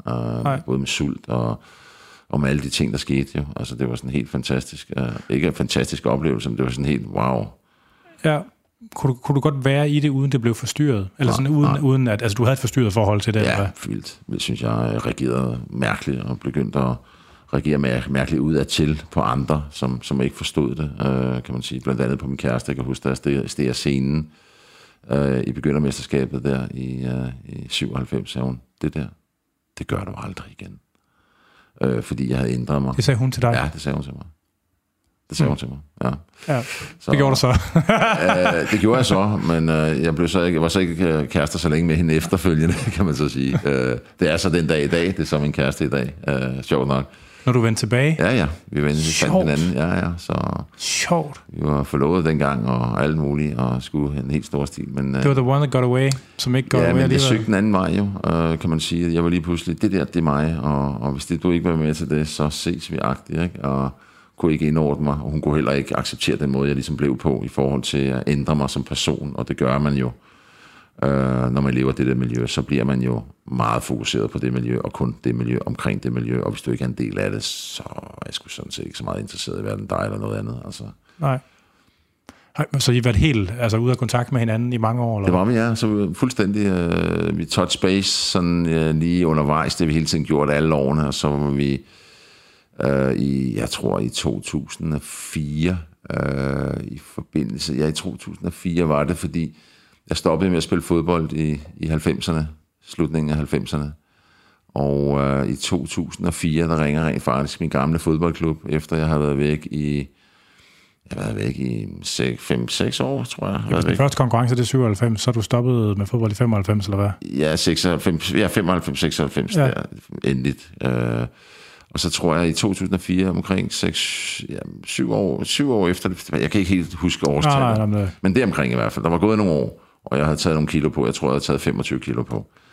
Øh, så ringer min gamle øh, klub, I F toogtredive, øh, og siger, ved du hvad, vi har et problem. Nå. Vi mangler en målmand. Vi mangler en målmand. Ah, det er nice. Han har brækket fingeren, vores målmand, og vores anden målmand, han kan altså ikke. Og der spillede de i første division, det vil sige, det var ændret til, til Superligaen dengang, så de spillede lige under Superligaen. Og de manglede ni kampe i, øh, i, øh, i efteråret, og de spillede om at blive op. Og så spurgte de, om jeg ikke... Så sagde jeg, prøv at høre, øh, jeg har ikke set mig siden. Øh, jeg har ændret mig rigtig, rigtig meget og stillet op til en bodybuilding-konkurrence eller to. Ja. Øh, men de synes jo alligevel, det var sommerferie, jeg skulle komme ud og, øh, og prøve det med min gamle målmandstræner. Øh, og da de så mig, der fik de selvfølgelig et chok, øh, fordi jeg jo fuldstændig rent staturmæssigt fuldstændig havde ændret mig. Jeg tager tredive til fyrre kilo på. Øh, præcis. Ja. Øh, men øh, ikke desto mindre, så vandt vi syv ud af de ni kampe. Så du gjorde det? Ja, jeg gjorde det. Jeg lavede en aftale med dem for de sidste kampe, om jeg fik et to fjernsyn og noget andet for det, eller et eller andet. Der var Fuck, ikke det er sjovt. Så jeg spillede, så de ville skrive kontrakt efterfølgende med mig, og jeg skulle blive og spille, øh, men det, det så afslog jeg, fordi jeg havde jo lige, øh, hvad kan man sige, besluttede mig for, at, at det var bodybuilding, der skulle være mit. Hvad med skaderne? Altså, du fik, fik ikke noget? Ingen skader overhovedet, men fantastisk oplevelse, og, ja. og alle folk fjernede sig fuldstændig, når jeg kom løvende ud og sagde, jeg har, ikke? Og, og, øh, væk! så så det, der vendte jeg lige tilbage for, for ni kampe, og vi, som, som jeg sagde, så vandt vi syv, spillede en uafgjort og tabte en, så de men, blev op. Men du skulle ikke have spillerlicens eller sådan et eller andet nej, knald dengang? Det, det kommer tilbage efter så? Ja, det tror jeg. Det ved jeg ikke. Det, det, det, det tror jeg, man skulle derop, nemlig af hensyn til... Ja, okay. Nå, det sjovt. Har jeg i hvert fald ikke. Nå, hvad hedder det? Øh... Ah, det er sgu ret sjovt. Ja, ja, jeg tror, det var i to tusind og tre. Formodentlig den mest jagte målmand, der har været i... Fuldstændig. Det skrev de også i forskellige øh, aviser, øh, kan man sige. Øh, mest i Folkebladet dengang, at øh, der var godt nok sket noget med, med, med Kim der. Jeg kiggede lige lidt interviews, du har givet tidligere, og der har været sådan en periode... Altså, så havde du nogle pauser i nogle år i at stille op. Ja, det og så var det først i nul et, at du stillede op igen? Jeg stillede op i altså pause fra syvoghalvfems til nul et. Hvad, hvad var det, hvad skete der der? Jamen, der var jeg sammen med min kæreste, jo. Okay. Øh, vi var sammen nogle år derefter, øh, og så trænede jeg jo bare, men stillede ikke op. Øh. Men det er ikke rev etter, eller hvad? Ja, men det var ikke på baggrund af, altså det var på baggrund af hende og jeg. Sådan, Nå, altså det der med at stille op igen, rev etter, det var det? Ja, eller? Så kom jeg tilbage der, hvor jeg tror, vi sluttede i to tusind, og så tænkte jeg, nu skal jeg stille op igen. Og, og så gjorde jeg mig så klar stillet op til D M øh, i to tusind og et. Ja. Og blev nummer tre, kan jeg huske. Ja. Øh, men var langt fra. Hvem var med der? Kan du huske det? Øh, Gunnar Thor. Øh, han var stærkmanden også. Ja, præcis. Øh, jeg tror også, Thomas Davidsen var med. Øh, der var et par stykker andre over for Jylland, jeg kan ikke huske det. Jeg tror, vi var Nikolaj op for Frederiksværk var med. Ja. Øh, ham, der har Smiley Fitness i dag. Ja. Øh, op i Hillerød og i Farum, tror jeg det er, de har. Uh, så de var med der, så det kan jeg huske, uh, og, og jeg slog Thomas Davidsen. Uh, Nå, no. uh, ja. Hvad sagde han til det? Det var Trænede I stadigvæk sammen der? Nej, det gjorde vi ikke. Okay. der var, det var han ikke helt tilfreds med. Nå. Nej, det var han ikke. Altså som i sådan, han bare nag et stykke tid efter? Ikke? Nej, det tror jeg så ikke. Eller... Jeg tror bare ikke, han var tilfreds med sig selv, og han, han var ikke i den bedste form, øh, lad mig sige det sådan. Så, så Thomas var bare skuffet på sig selv, tror jeg. Ja. Øh, dengang. Øh, men, øh, han har også stillet tror... op mange gange. Han har jo et godt frame, men han har altid haft lidt svært ved at ramme formen. Altså, ja, præcis. Øh, og jeg tror ikke, han lige var der, hvor han skulle være i forhold til det. Jeg tror på, der var et tidspunkt, øh, hvor han kom hjem fra U S A, eller tog han afsted igen et år. Ja. I, i det omkring øh, efter, efter den D M i to tusind og et, tror jeg, han tog afsted et par år til U S A. Jeg var over at besøge ham nemlig. Okay. Og så kom han tilbage igen, og så genoptog vi så træningen igen. Sammen? Ja, sammen. Ja. Øh, efter der. Og stillede aldrig op, øh, hvad kan man sige, i nogle konkurrencer igen, øh, sammen. Efterfølgende. Ja. Det, altså bodybuilding er jo... Øh nu om dagen, der snakker man jo meget om, at man får pro-cards. Ikke? Man, får, mm. bare, man, man, man får et pro-card, det betyder ikke, at man får nogle penge, det betyder bare, at man får lov til at stille op til nogle andre konkurrencer. Jeg vandt et pro-card, eller fik mit pro-card i Tyskland øh, til en, øh, det tyske internationale bodybuilding-mesterskab. Jeg trænede stille op for en klub i Tyskland, i Hamburg. Jo. Ja. Øh, og der vandt jeg jo det internationale... En, en bodybuilding-klub? Ja. Ja. Hvordan kommer det i stand? Jamen, jeg blev efter D M i to tusind og seks, tror jeg det var. Øh, der har jeg jo holdt en pause for... to tusind og et til to tusind og fire til fem, tror jeg, der stillede jeg op i nogle enkelte konkurrencer der, så mens jeg arbejdede på nogle ting, der skulle ændre sig, fordi, som vi snakkede om lidt tidligere, i forhold til de udfordringer, der er ved at være øh, næsten to meter høj, øh, så begyndte jeg jo lige pludselig at stikke af øh, på overkroppen, og underkroppen haltede godt efter, så jeg havde, jeg vil ikke sige tynde ben, men der var ubalance, og, øh, ja. og alle, der ved omkring bodybuilding, er, at der skal være balance over under, over underkrop, og, og, og der havde jeg en udfordring i forhold til benene. Jeg kunne ikke følge med lige så hurtigt, som overkroppen den voksede, så jeg besluttede mig for i nogle år ikke at, at stille op øh, og arbejde på benene, og tonse derudad to gange om ugen, og gav den ene over nakken, og for ligesom at, at udligne den ubalance, der var, øh, og kom så tilbage der i, i fire, fem, fem stykker, øh, hvor jeg så genoptog træningen med, med Thomas. Ja. Der var et tidspunkt, hvor jeg medejer af, af Brøndby Body Health Center ude i Brøndby. Brøndby Body Health? Ja, ja. Der var medejer et stykke tid derude. Ja. Og stillet op et par gange derude øh, fra. Øhm, og, og så holdt jeg igen en pause i, i fire til seks, tror jeg, hvor jeg så stillede op, hvor jeg var kommet rigtig godt efter det. Mm. Øhm, og så øh, på svar på de spørgsmål omkring, hvordan kom det i stand med det tyske der. Det var efter øh, to tusind og seks øh, D M. Der var der en tysk dommer, og derved en delegation fra Tyskland, som var kommet op, og der var en, en fyr der, der havde et træningscenter, en klub, en træningsklub i, i Tyskland, i Hamburg, øh, som spurgte, om jeg ikke havde lyst til at komme ned til en snak omkring, og, og, og blive medlem af deres klub, øh, og stille op for deres klub. En scout? En scout, ja. Så, øh, så jeg tog til Hamburg, kan jeg huske, og tog ned og trænede med ham, og vi fandt en god aftale, sådan i forhold til det. Så du fik nogle penge for det, simpelthen? Ja, det gjorde jeg. No. Øh, og fik en sponsor, en tysk sponsor også, øh, som støttede mig i, i min træning, så jeg kunne stoppe med at arbejde. Ja, altså man, det skal også siges for dem, altså, der lytter, at bodybuilding har altid været meget større i Tyskland. Kæmpe altså, stor sport i Tyskland. Så, så det er en helt anden... Kæmpe, en helt anden kultur. Ja, ja. Helt anden kultur, tilgang og, og den måde, de gjorde det på. Og, øh, og så, øh, så gik det faktisk... Øh, ja, jeg fik jo en træner på. Og, Nå, og, hvordan var det? Jamen, det var jo helt anderledes. Ikke fordi Thomas, Thomas har været der hele tiden og skabt mig, kan man sige, i gåsehøjde, selvfølgelig selv vi løftede vægtene, og, men den know-how, han havde, og det var en lidt anden tilgang, de havde øh, med hensyn. Træningen var stort set det samme, men sådan i forhold til både diæter og i forhold til, øh, til, til forberedelse til konkurrencer. Og, hvad var anderledes? Jamen, det var, at det var, det var mere specifikt, og det var mere, hvad kan man sige, det var mere hardcore, synes jeg. Hvad var specifikt? Jamen sådan i forhold til, til at nå nogle mål undervejs, og man blev fedt, hvad kan man sige... Øh, fik en tur med tangen, eller? Ja, både tangen, og, og var også i en, en, en sådan slags scanner. En dækler-scanner? Ja, i, i Tyskland en gang, der var forberedt fra deres side. Og, som det havde klubben, eller hvad? Nej, klubben havde sådan noget, en forbindelse til et eller andet lægeligt, et eller andet hus, eller hvad der var, for ja, ja. Jeg husker, vi var henne, og så... Du kunne godt være i dækler-scanneren? Ja, ja. Nogle af dem, der er det svært at scanne store mennesker. Ja, det er rigtigt, men det kunne jeg faktisk godt, fordi ja. Jeg er generelt store tyskere, kan man sige. Um, Det kunne jeg i hvert fald godt. Altså, de havde sådan lidt en professionel øh, tilgang til det, kan man sige. Sådan en dyb professionel tilgang ja, til det. Men det er meget det. Tysk. Der skal være styr på sagerne. Ja, det var man, der. Der var øh... virkelig styr på sagerne. Altså, og, ja. Og så flyttede jeg faktisk adresse til Tyskland, nemlig. Nu siger du adresse. Ja, adresse. Ikke mig selv. Nej, nej, det var det, var, det, var det ja. der lå i det. Ja, det var det simpelthen. Jeg flyttede, det var jeg tvungen til, hvis jeg skulle stille op til det internationale tyske mesterskab. Okay. Og, og hvornår var det? Det var i to tusind og seks syv omkring. Du, du vandt D M i, da, øh, i seks? seks, ja, ja, så var det i syv. Ja, okay. Det var så i syv. Så jeg trænede i seks, og efter D M stillede jeg op i en konkurrence i Tyskland, også foranledet af dem fra klubben, øh, kan man sige. Øh, det var et eller andet, øh, det var imod et eller andet russisk, øh, jeg ved ikke, øh, kæmpe, Saboya hedder han. Øh, og det er en, som du kalder en kæmpe? Kæmpe jern, altså jeg, jeg var selv stor dengang, synes jeg. Ja. Men han var edderhak med stor, er du rigtig klog, en stor fyr. Også høj, eller hvad? Nej, ikke lige så høj som mig. Men massiv. Men massiv, stor, kæmpe, kæmpe. Så hvad, du gik rundt på, hvad, et hundrede og halvtreds i off-season, et hundrede og femogtyve i konkurrenceform, ja, eller sådan cirka noget? Ja, hvad jeg tror, ja, det omkring. Så hvad, det betyder, hvad det betyder det så, at han har vejet det samme, men har været ti til femten centimeter mindre, ja, eller? Ja. Ja, sådan ja, er det jo. Jamen, altså, det, var, det var vildt, kan jeg huske, det var vildt. Men, men, men hvor man alting er, det var så en kvalifikationsstævne til det tyske mesterskab. Ja. Øh, hvor jeg blev treer eller to, jeg kan ikke huske det. Jeg blev i hvert fald ikke vinder, det var hundrede, det blev han. Ja. Øhm, og så, jeg tror, det var i slutningen af seks. Ja, det var det. Og øh, så røg jeg til Fibo-messe og var repræsentant oh, ja. der for hele det der sponsorat. Og hvem var det, du havde? Som, eller, jamen, var det, det var en, øh, en fyr, som havde øh, øh, et, et mærke, et amerikansk mærke, jeg kan dårligt huske, hvad det hedder, mærket faktisk, øh, men han sponsorerede mig, jeg kan huske, jeg fik. Findes det stadigvæk?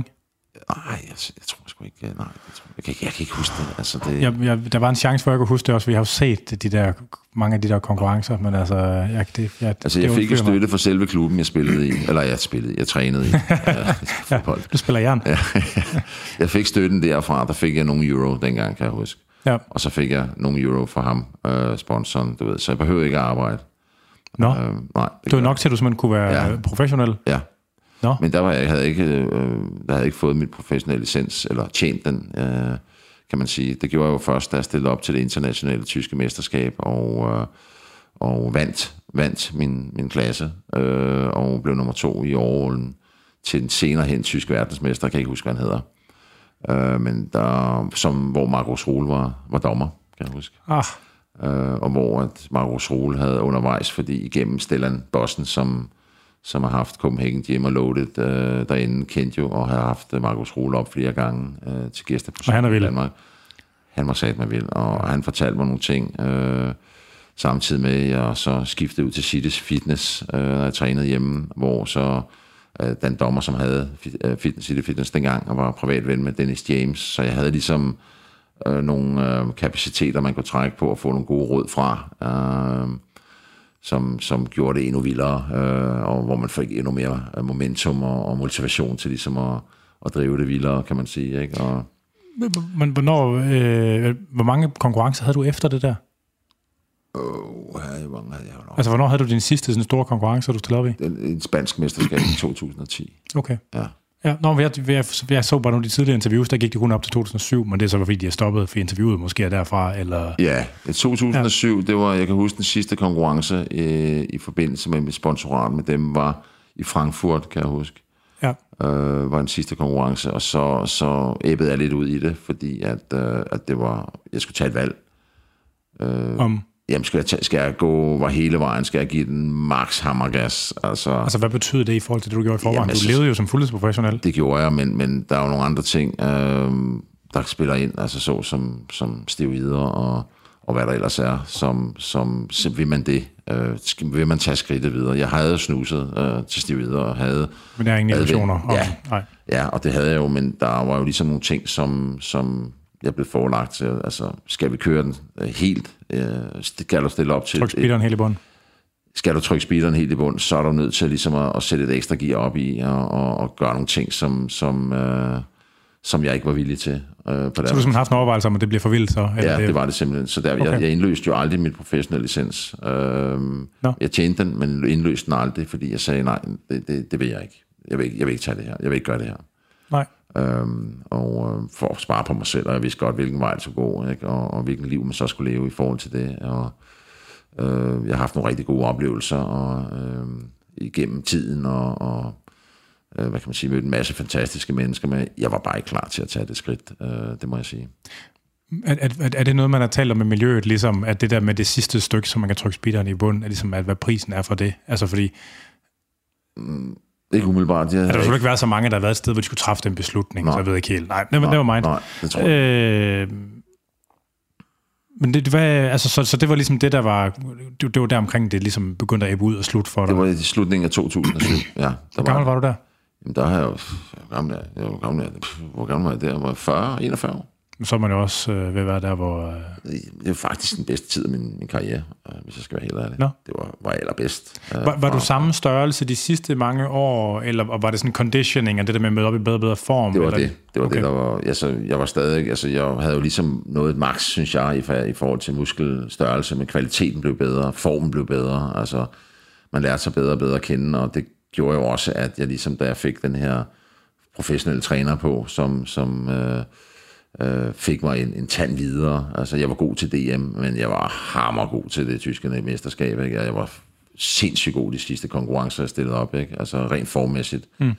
Muskelkvaliteten var der, øh, på grund af min alder og den mange år træning, man havde lavet, kan man sige. Og det var dog ikke så mange år, for vi snakker tilbage til slutningen af firserne, hvor jeg starter med at træne, og så det op til, at det måske en, ja, hvad er det, en femten, sytten, atten år, deromkring. Ja, ja, ja. Øh, så... Øh, Men der er jo også noget med ligesom at altså det, man kan sige bodybuilderlivet og diæter og alt det, det slider jo, og man får ofte sådan en dårligere hudkvalitet og sådan, ja, men det, ja. Du har måske haft en fordel af at være startet sent i virkeligheden.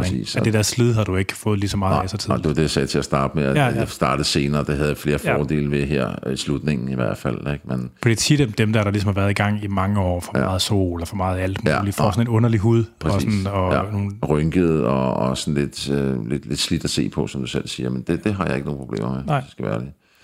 Så ja. Ja, så øh, ved du hvad, jeg tror, det er på tide, at den skiller. Det okay. gør vi nu. Super.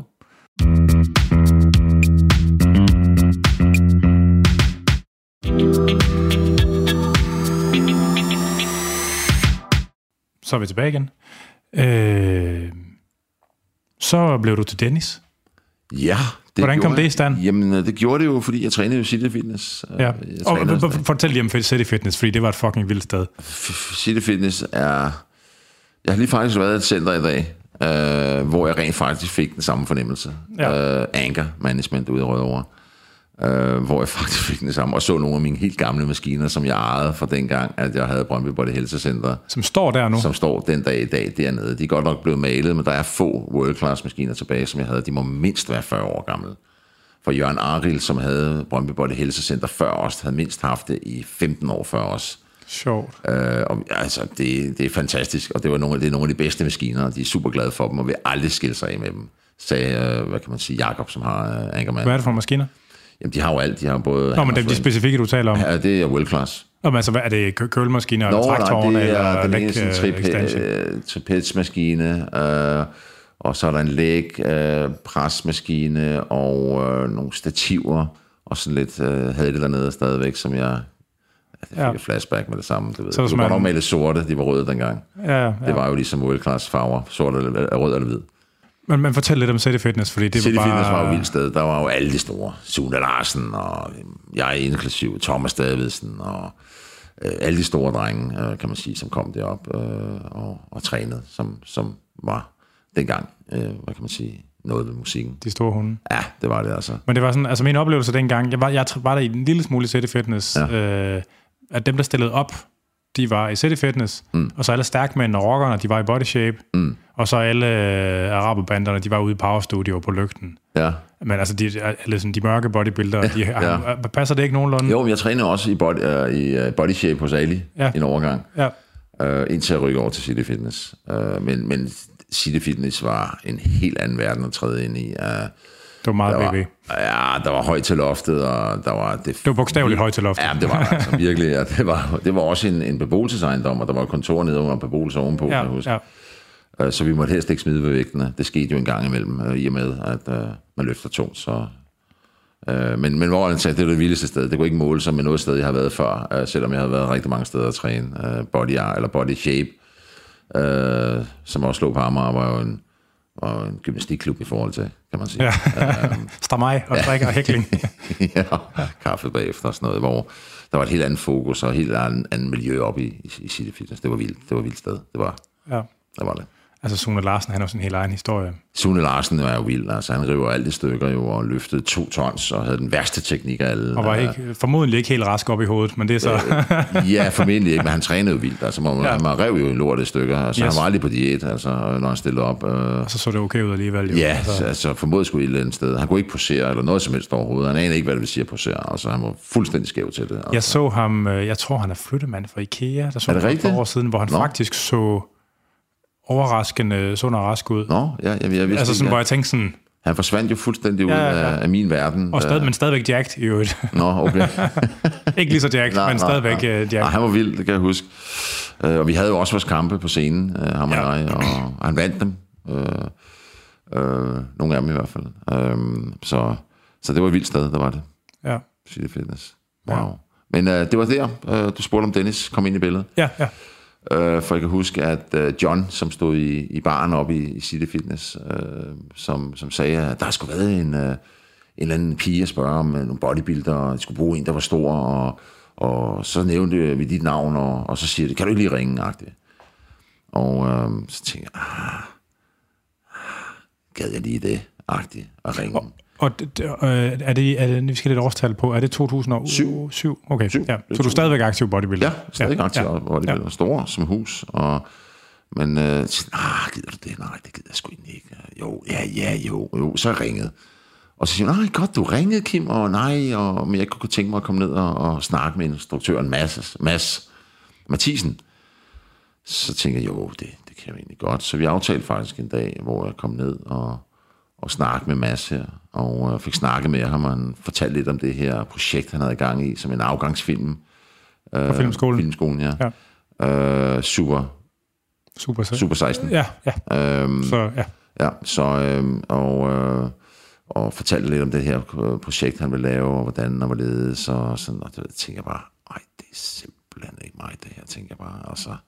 et er at stå øh, i små trusser øh, øh, nede og gæsteposerer på Fibomessen øh, for to tusind mennesker. Et andet er at stå foran et kamera og kigge ind i det. Jeg skulle lige pludselig stå og præstere, og det var en helt ny verden for mig, så jeg prøvede rent faktisk rigtig mange gange at flygte. Ej, jeg kan sgu ikke i dag, og kan det ikke blive næste uge, og jeg ved ikke rigtigt, og jeg var tæt på at melde afbud, virkelig som jeg var tæt på at melde afbud, og sige, det er sgu ikke noget for mig, det her. Men øh, så gjorde Mads jo det, fordi han kunne åbenbart se noget, som jeg aldrig nogensinde havde opdaget øh, på det her tidspunkt, at det var lige mig, han havde tænkt på, da han skrev den her. Uden at kendte han dig i forvejen? Nej, no, okay. Kendte mig ikke. Men det var lige mig. Altså den her lidt introvert type, og lidt, nej, nej, nej, det var, nej, du ved, du ved ikke. Og, øhm, så så han, øh, han, han insisterede, og, øh, og sagde, at jeg skulle komme ned til en snak og, og, øh, med Elisabeth Stenetoft, øh, som spiller min mor i Dennis. Øh, Og, øh, og der, der fik de vendt mig på en eller anden måde, fordi at, at jeg gik jo ind med det der, ej, jeg er usikker, jeg kan ikke, og det er ikke mig, og, og nej, det, det, det har jeg ikke lyst til, fordi der var jeg usikker. Øhm, øh, fik mig vendt til at sige, prøv at høre, vi ved godt, du ikke er skuespiller, vi ved godt, at, at du ikke kan præstere, men der er masser af tid, og vi laver det om til det sidder der, og bare rolig, og hele det der, øh, hvad kan man sige, tryghedsfornemmelsesagtige ting, så, mm. så til sidst så sagde jeg ja. Og, øh, og, øh, og sagde, okay, jamen, så, så jeg vil gerne så. Okay, det gør jeg så. Og jeg fik jo et manuskript og skulle læse det, og kunne godt se, at det var mig, mig og mig hele tiden. Ikke? Og tænkte bare, wow, okay, kan jeg nu det her? Og blev usikker på det, og fuldstændig grøn. Mm. Så det var, en, det var en kort film? Ja, det var en kort film. På seksten minutter? Ja, så. Og nitten. nitten, undskyld, ja. ja. Øh, men, men, men, og så blev Mads syg, og det havde det faktisk rigtig godt med. Han blev, øh, så film ikke kunne laves, kan jeg huske. Ja. Øhm, og, og faktisk der og tænkte nej, det, nej puha, det var godt øh, men så kom man så igen øh, senere på året og var blevet rask, og så var det tid, og, øh, og så var Elisabeth Stentoft jo stadig og holdet omkring øh, den her film, der skulle skydes, og, og havde en fantastisk øh, oplevelse ved det øh, i og med at, øh, at de var der alle sammen til at støtte op omkring, så jeg synes faktisk at min første antagelse af at det her, det kunne jeg ikke, og det var jeg ikke god til, Øh, blev skudt lidt hen, og, og jeg rent fik fornemmelse af, at det blev faktisk rigtig godt, uden at vide egentlig, om det blev det. Øh, men mm. Mads var glad, og det tog jeg jo som gode varer, kan man sige. Hvor lang, hvor lang tid tog det selve det at lave det? otte ti dage, tror jeg. Okay.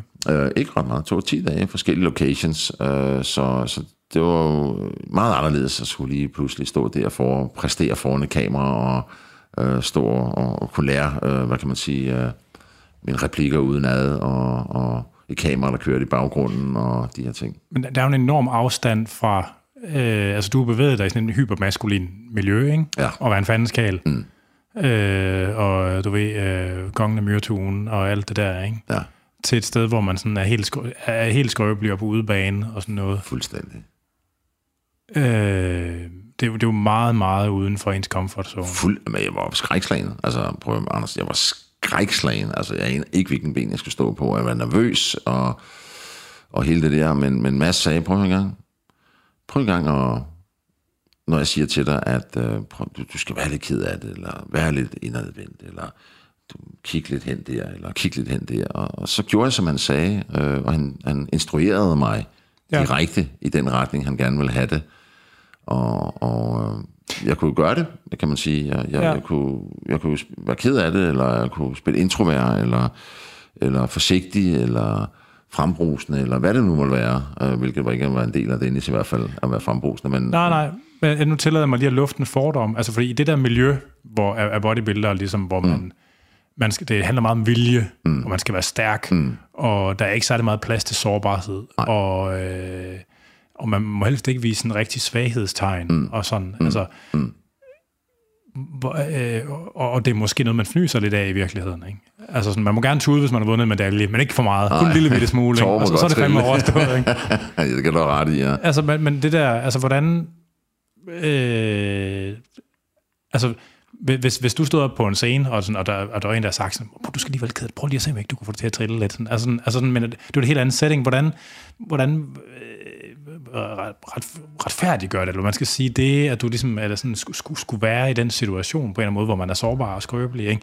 Når du, når du brugte så meget tid på at et eller andet omfang fremdyrke en identitet, mm. der er så modsatrettet. Det var jo en, det var en, svær, det var en svær overgang jo, fra at være for det ene, at være den hardcore bodybuilder, som uh, kunne løfte tons, og, og være den, og se min ud, og stå i døren, og gøre alle de ting, ikke, som man mm. gør, og så lige pludselig skulle spille ham her, Dennis, som uh, var forsigtig og introvert, og havde dårlig mod på at sige nej tak uh, til sin mor, og hele det der koncept, som... som som Dennis jo omhandler, kan man sige. Ikke? Det var jo to fuldstændig vidt forskellige verdener, men...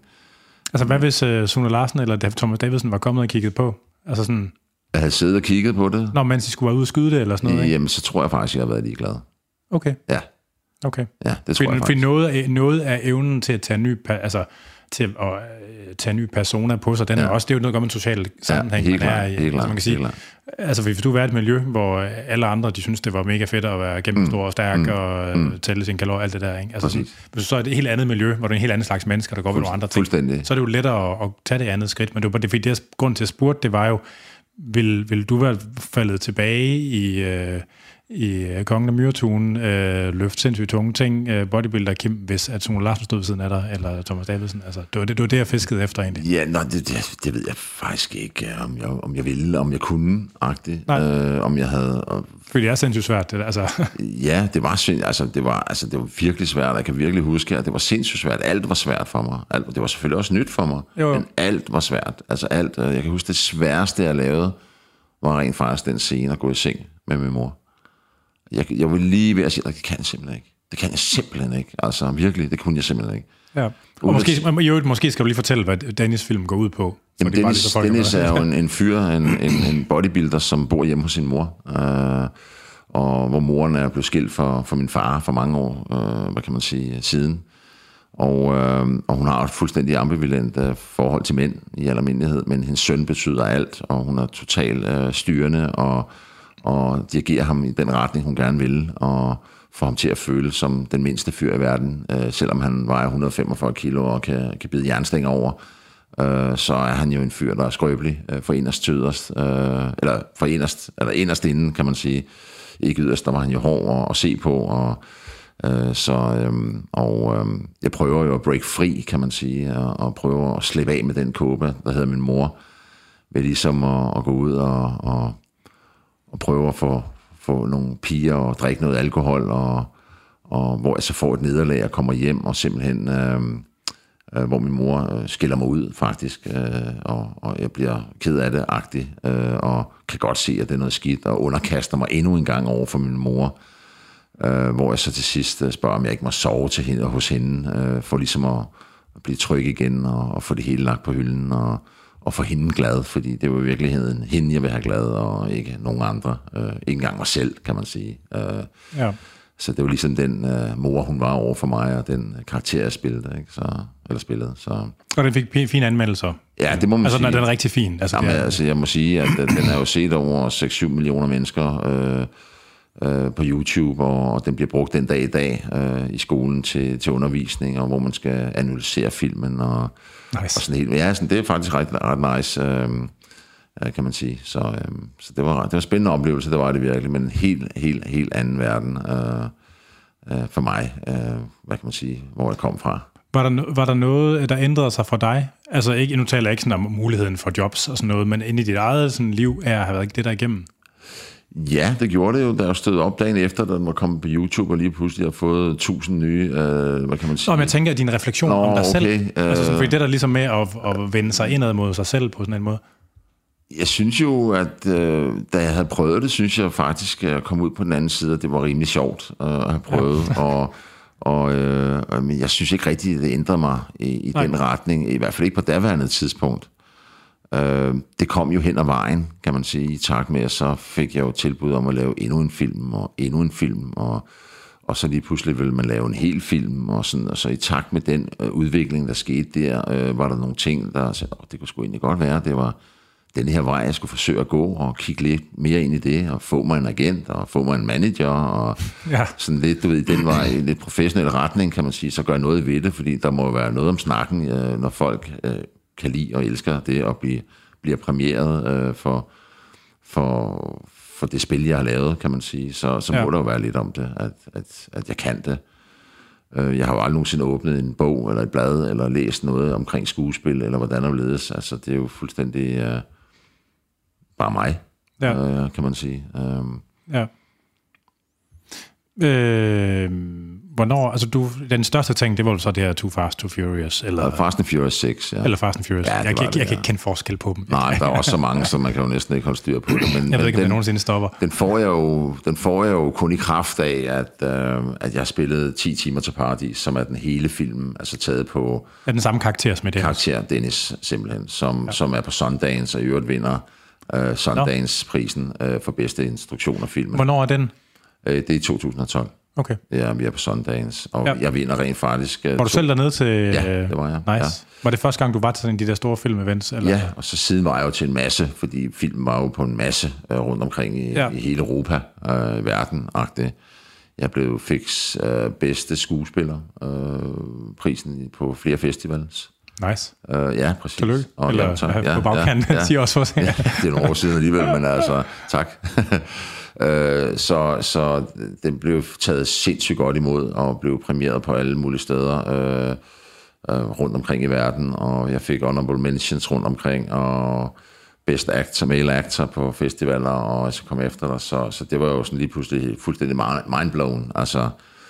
Øh, men øh, dengang der sidder øh, hvad han hedder øh, øh, der sidder Justin Lin, som er instruktør på, øh, på Fast and Furious filmen mm. i, øh, i lidt, lidt anden genre, må man sige. Ja, man sidder i, i komiteen. Han er jo øh, han er jo fuldstændig bit af en, en gal øh, hvad kan man sige on, øh, en, en, en Pentables film øh, og sidder så i juryen i Sundance. Ja. Og er med til at, at, at vælge, hvad kan man sige, øh, øh, filmen ti timer til Paris, den er så tæt i bær, øh, til, til prisen for, for bedste instruktion af filmen. Og der ser han så mig, og øh, er i gang med at skrive øh, på, øh, på filmen Fast and Furious seks.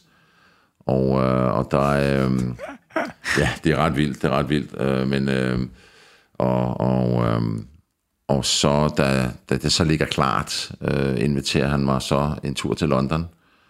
Øh, jeg bliver kontaktet, kan jeg huske, af Gro Terp. Jeg kan huske, jeg sidder til et møde. Jeg er jo flyttet til Spanien på det her tidspunkt. Jeg sidder ja, til ja. et møde, og har, jeg har et, et vagtfirma i Spanien på det her tidspunkt. Jeg sidder til et møde, kan jeg huske, eller karter på en restaurant, helt tydeligt. Og Gro Terp ringer til mig og siger, du tror, det her det er løgn, siger hun så. Det er det første, hun siger. Det, det er din agent? Eller? Det er Carsten fra Carsten. Filmen. Ja, okay. Ja, hende, der castede på både Dennis og ti timer til Paradis. Okay. Der havde jeg ikke nogen agent på det her vandet. Nej, nej. Så de kontaktede hende til at... Præcis. Og så siger hun til mig, du tror, det her det er løgn, Kim. Så siger jeg, hvad? De vil snakke med dig i London. Justin Lin for Fast and Furious vil snakke med dig i London. Og jeg kan bare huske om, hvad? Du ved, jeg bliver jo helt, hvad for noget? Det kan være rigtigt, mand, ikke? Og du skal til Madrid, du skal op til casting deroppe. Det er jo en fuldstændig unik mulighed. Og hun gik jo helt amok. Jeg kunne næsten ikke forstå det. Jeg stod bare der og klødte mig i håret. Og, øhm, ja... Så fik jeg den, og så tøffede jeg ellers til, til Madrid nogle dage efter, øh, kan jeg huske. Og øh, fandt øh, hende her, Carsten, oppe i Madrid, som øh, jeg havde fået nogle, nogle, øh, en, en, øh, en, øh, et manuskript, som jeg skulle linje for manuskript skøve mig på. Og det var en helt anden øh, karakter, end den jeg rent faktisk endte med at spille, som hed Claus, men der kommer vi tilbage til. Når så blev lavet om på det, simpelthen. Ja. Øh, jeg ved ikke, om du kan huske Fast and Furious seks, men altså... Der de flyder er en, lidt sammen for mig, vil jeg sige. Ja, men der er en, en, en, øh, en scene, hvor at, øh, The Rock, han går fuldstændig amok på sådan en skaldet fyr inde på politistationen. Han vil afhøre ham, som rent faktisk har arbejdet for Sharon, som er min leder i den gruppe, jeg er i. Ja. Øh, og der tungsmadrede mig fuldstændig, og det var rent faktisk den karakter, som, du skulle have. som jeg skulle have haft til at starte okay. med. Øh, men øh, jeg kommer op og laver den her casting, og det var verdens dårligste caster. Jeg har aldrig mødt en dårligere caster i hele mit liv end hende, sidenhen. Øh, hun stregede ud, og nej, det behøver du ikke at sige, og ja, det kan du bare gøre selv, og, og jeg stod på sådan et lille rum, og jeg tænkte bare, det her det er da helt galt, tænker jeg. Altså, jeg får jo ikke lov til at prøve rigtigt. Jeg er jo helt sikker på, at det her det går helt op i hat og briller. Øhm, og har fat i, da jeg kom ud derfra, har jo nærmest hovedpine over det, og øh, ringer sig til Gro med det samme og siger, prøv at hende der, hun var helt gal, mand. Altså, jeg fik ikke lov, og nå, nå, siger hun så, øh, jamen, jeg, jeg giver dem besked på produktionen, siger hun så, og ringer og så, eller skriver og fortæller øh, om min oplevelse med hende der, og de modtager sig det bånd, øh, kan man sige, øh, som der en Carsten har lavet åbenbart i London på det. Så det er en ekstern, den tredje part, som de har hyret til at stå for casting, ja, eller hvad? Ja, okay. øh, så, så Justin Lin gør rent faktisk det, han inviterer mig til London øh, på bagkanten der, og tænkte, det er løgn, det gør han vel ikke, altså det var det vildeste, det var det dårligste, jeg nogensinde har gjort det her. Øh, og så kommer jeg jo op til London og møder Justin Lin og et par af producerne, hvor han så har sendt nogle, øh, den samme Øhm, den samme, hvad kan man sige, øh, castingoplæg, castingoplæg som, jeg, ja. som jeg havde fået, og fik jeg lov til at lave den helt. Og han sagde, fedt, godt gået, siger han så. Så, så det eneste, han siger, øh, så siger han til mig lige inden i går, siger han, skal lige høre dig en gang, siger han så. Hvor stor kan du nå at blive? Og det, det var et par år efter, du var stoppet med competitive bodybuilding. Det var i, øh, ja, det var i to tusind og tolv, jo. Så det var to år efter? Det var to år efter, da jeg stillede ja. op. Jeg stillede op i forbindelse med ti timer til Paradis. Vil man jo rent faktisk have noget øh, dokumentarisk fra selve konkurrencen, som man rent faktisk beder mig om i øh, to tusind og ti starten, slutningen, nej undskyld, to slutningen af to tusind og ni finder vi ud af efter en masse prøver i København, Nordisk Film, at øh, de skal lave den her film, der hedder ti timer til Paradis. Mm. Og øh, de beder mig rent faktisk gøre mig klar Øh, til en konkurrence i starten af to tusind og ti øh, i maj måned. Altså en ægte konkurrence, ikke en, en fingeret for en, filmen. Ja, ja, en ægte konkurrence, som skulle være en del af filmen ti timer til Paradis. Ja. Og der er så på diæt januar, februar, marts, nej, marts og så øh, op i San Sebastian, op nordpå, er der så en konkurrence i april, som er sådan en... en I Spanien. Øh, I Spanien, ja. Som er en Grand Prix. Og øh, så jeg, jeg gør mig klar dertil og stiller op til den her konkurrence. Det var ikke fordi, jeg skulle stå Øh, og vinde konkurrencen. Det var slet ikke det, der var mindsetet med det. Det var bare at være konkurrenceform, ja, ja. Øh, så de kunne skyde det, de skulle skyde i forhold til, til det, de skulle bruge til filmen. Øhm, blev, og... blev det brugt? Nej, det gjorde det faktisk ikke. Nej, det gjorde, nej, okay. det faktisk ikke. Det ligger på YouTube, og der kan man så se det, at det kommer der til, og det er sådan lidt samme klip på, på en to-tre minutter.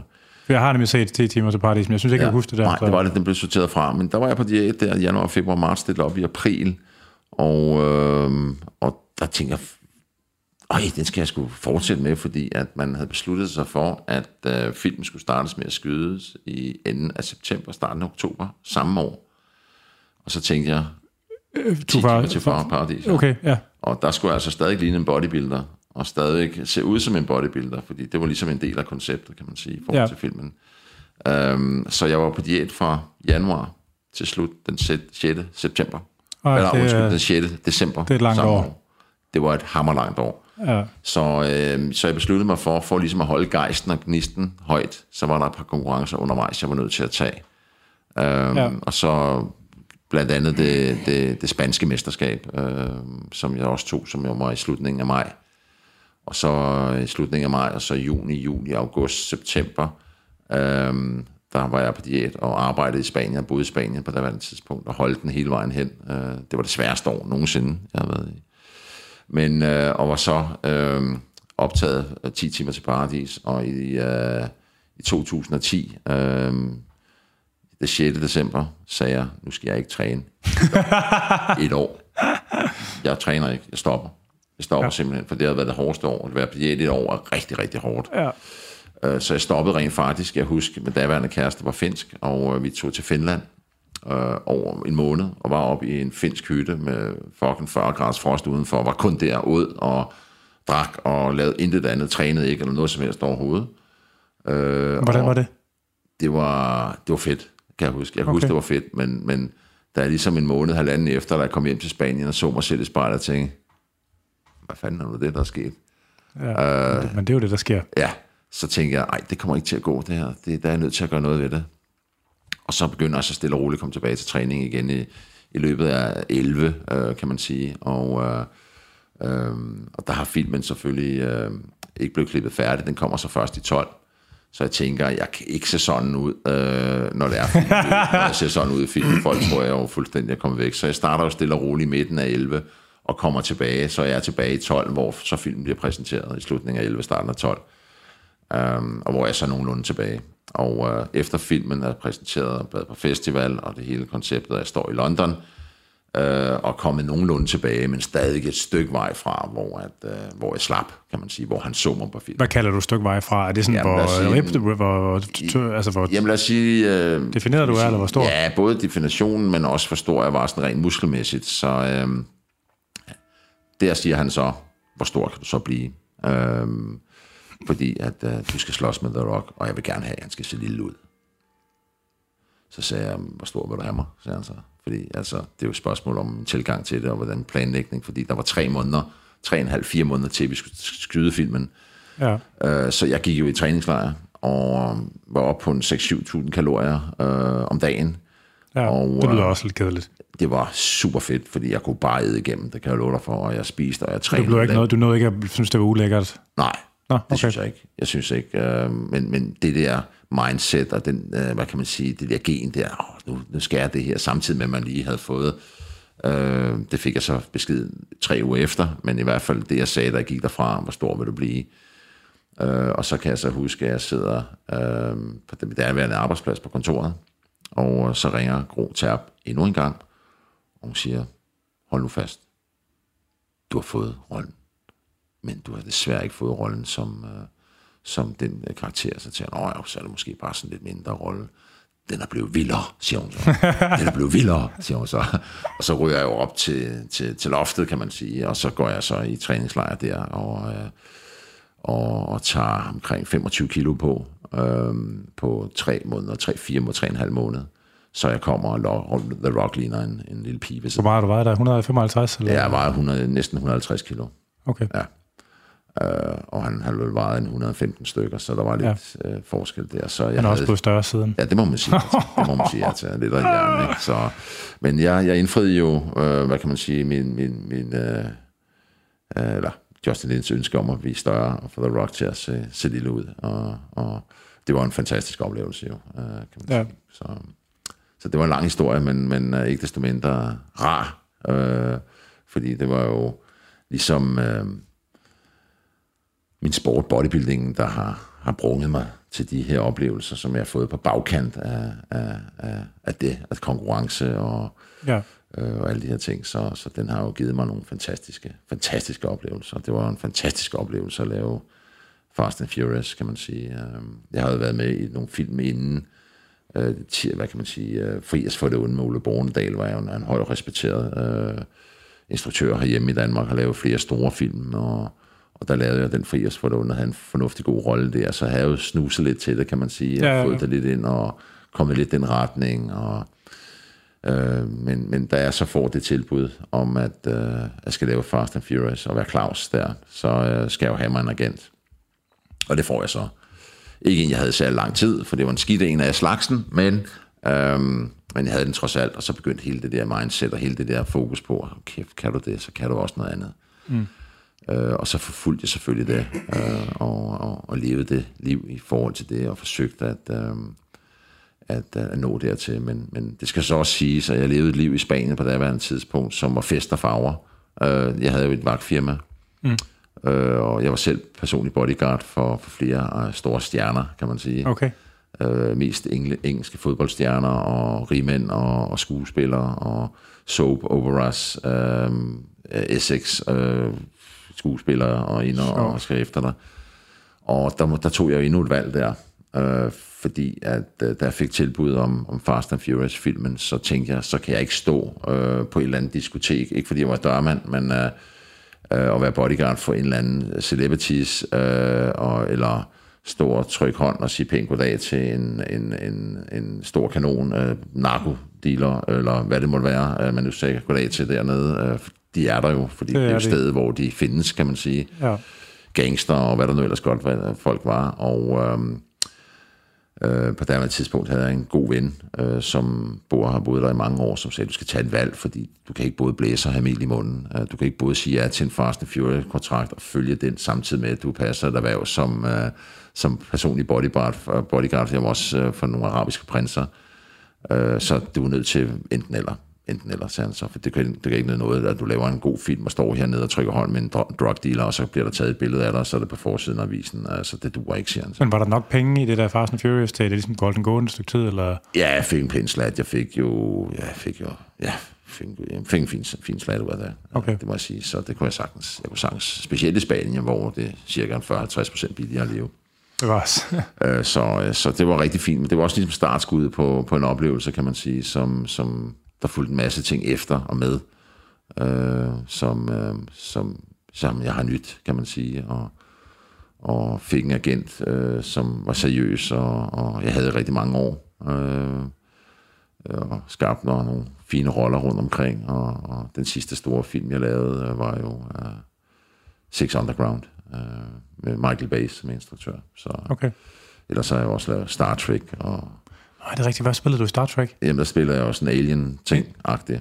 Hvad for en slags alien? Var du, jeg, jeg har ikke set den, nemlig. Jeg, ikke set... jeg ved det ikke. Ikke, ikke. Altså sådan, var du, havde du stor sminke på? Ja, oh, jeg, jeg havde jo, det tog jo tre og en halv timer. For var du klingeren? Hoved, hovedmotor. Nej, nej, klingeren. Okay.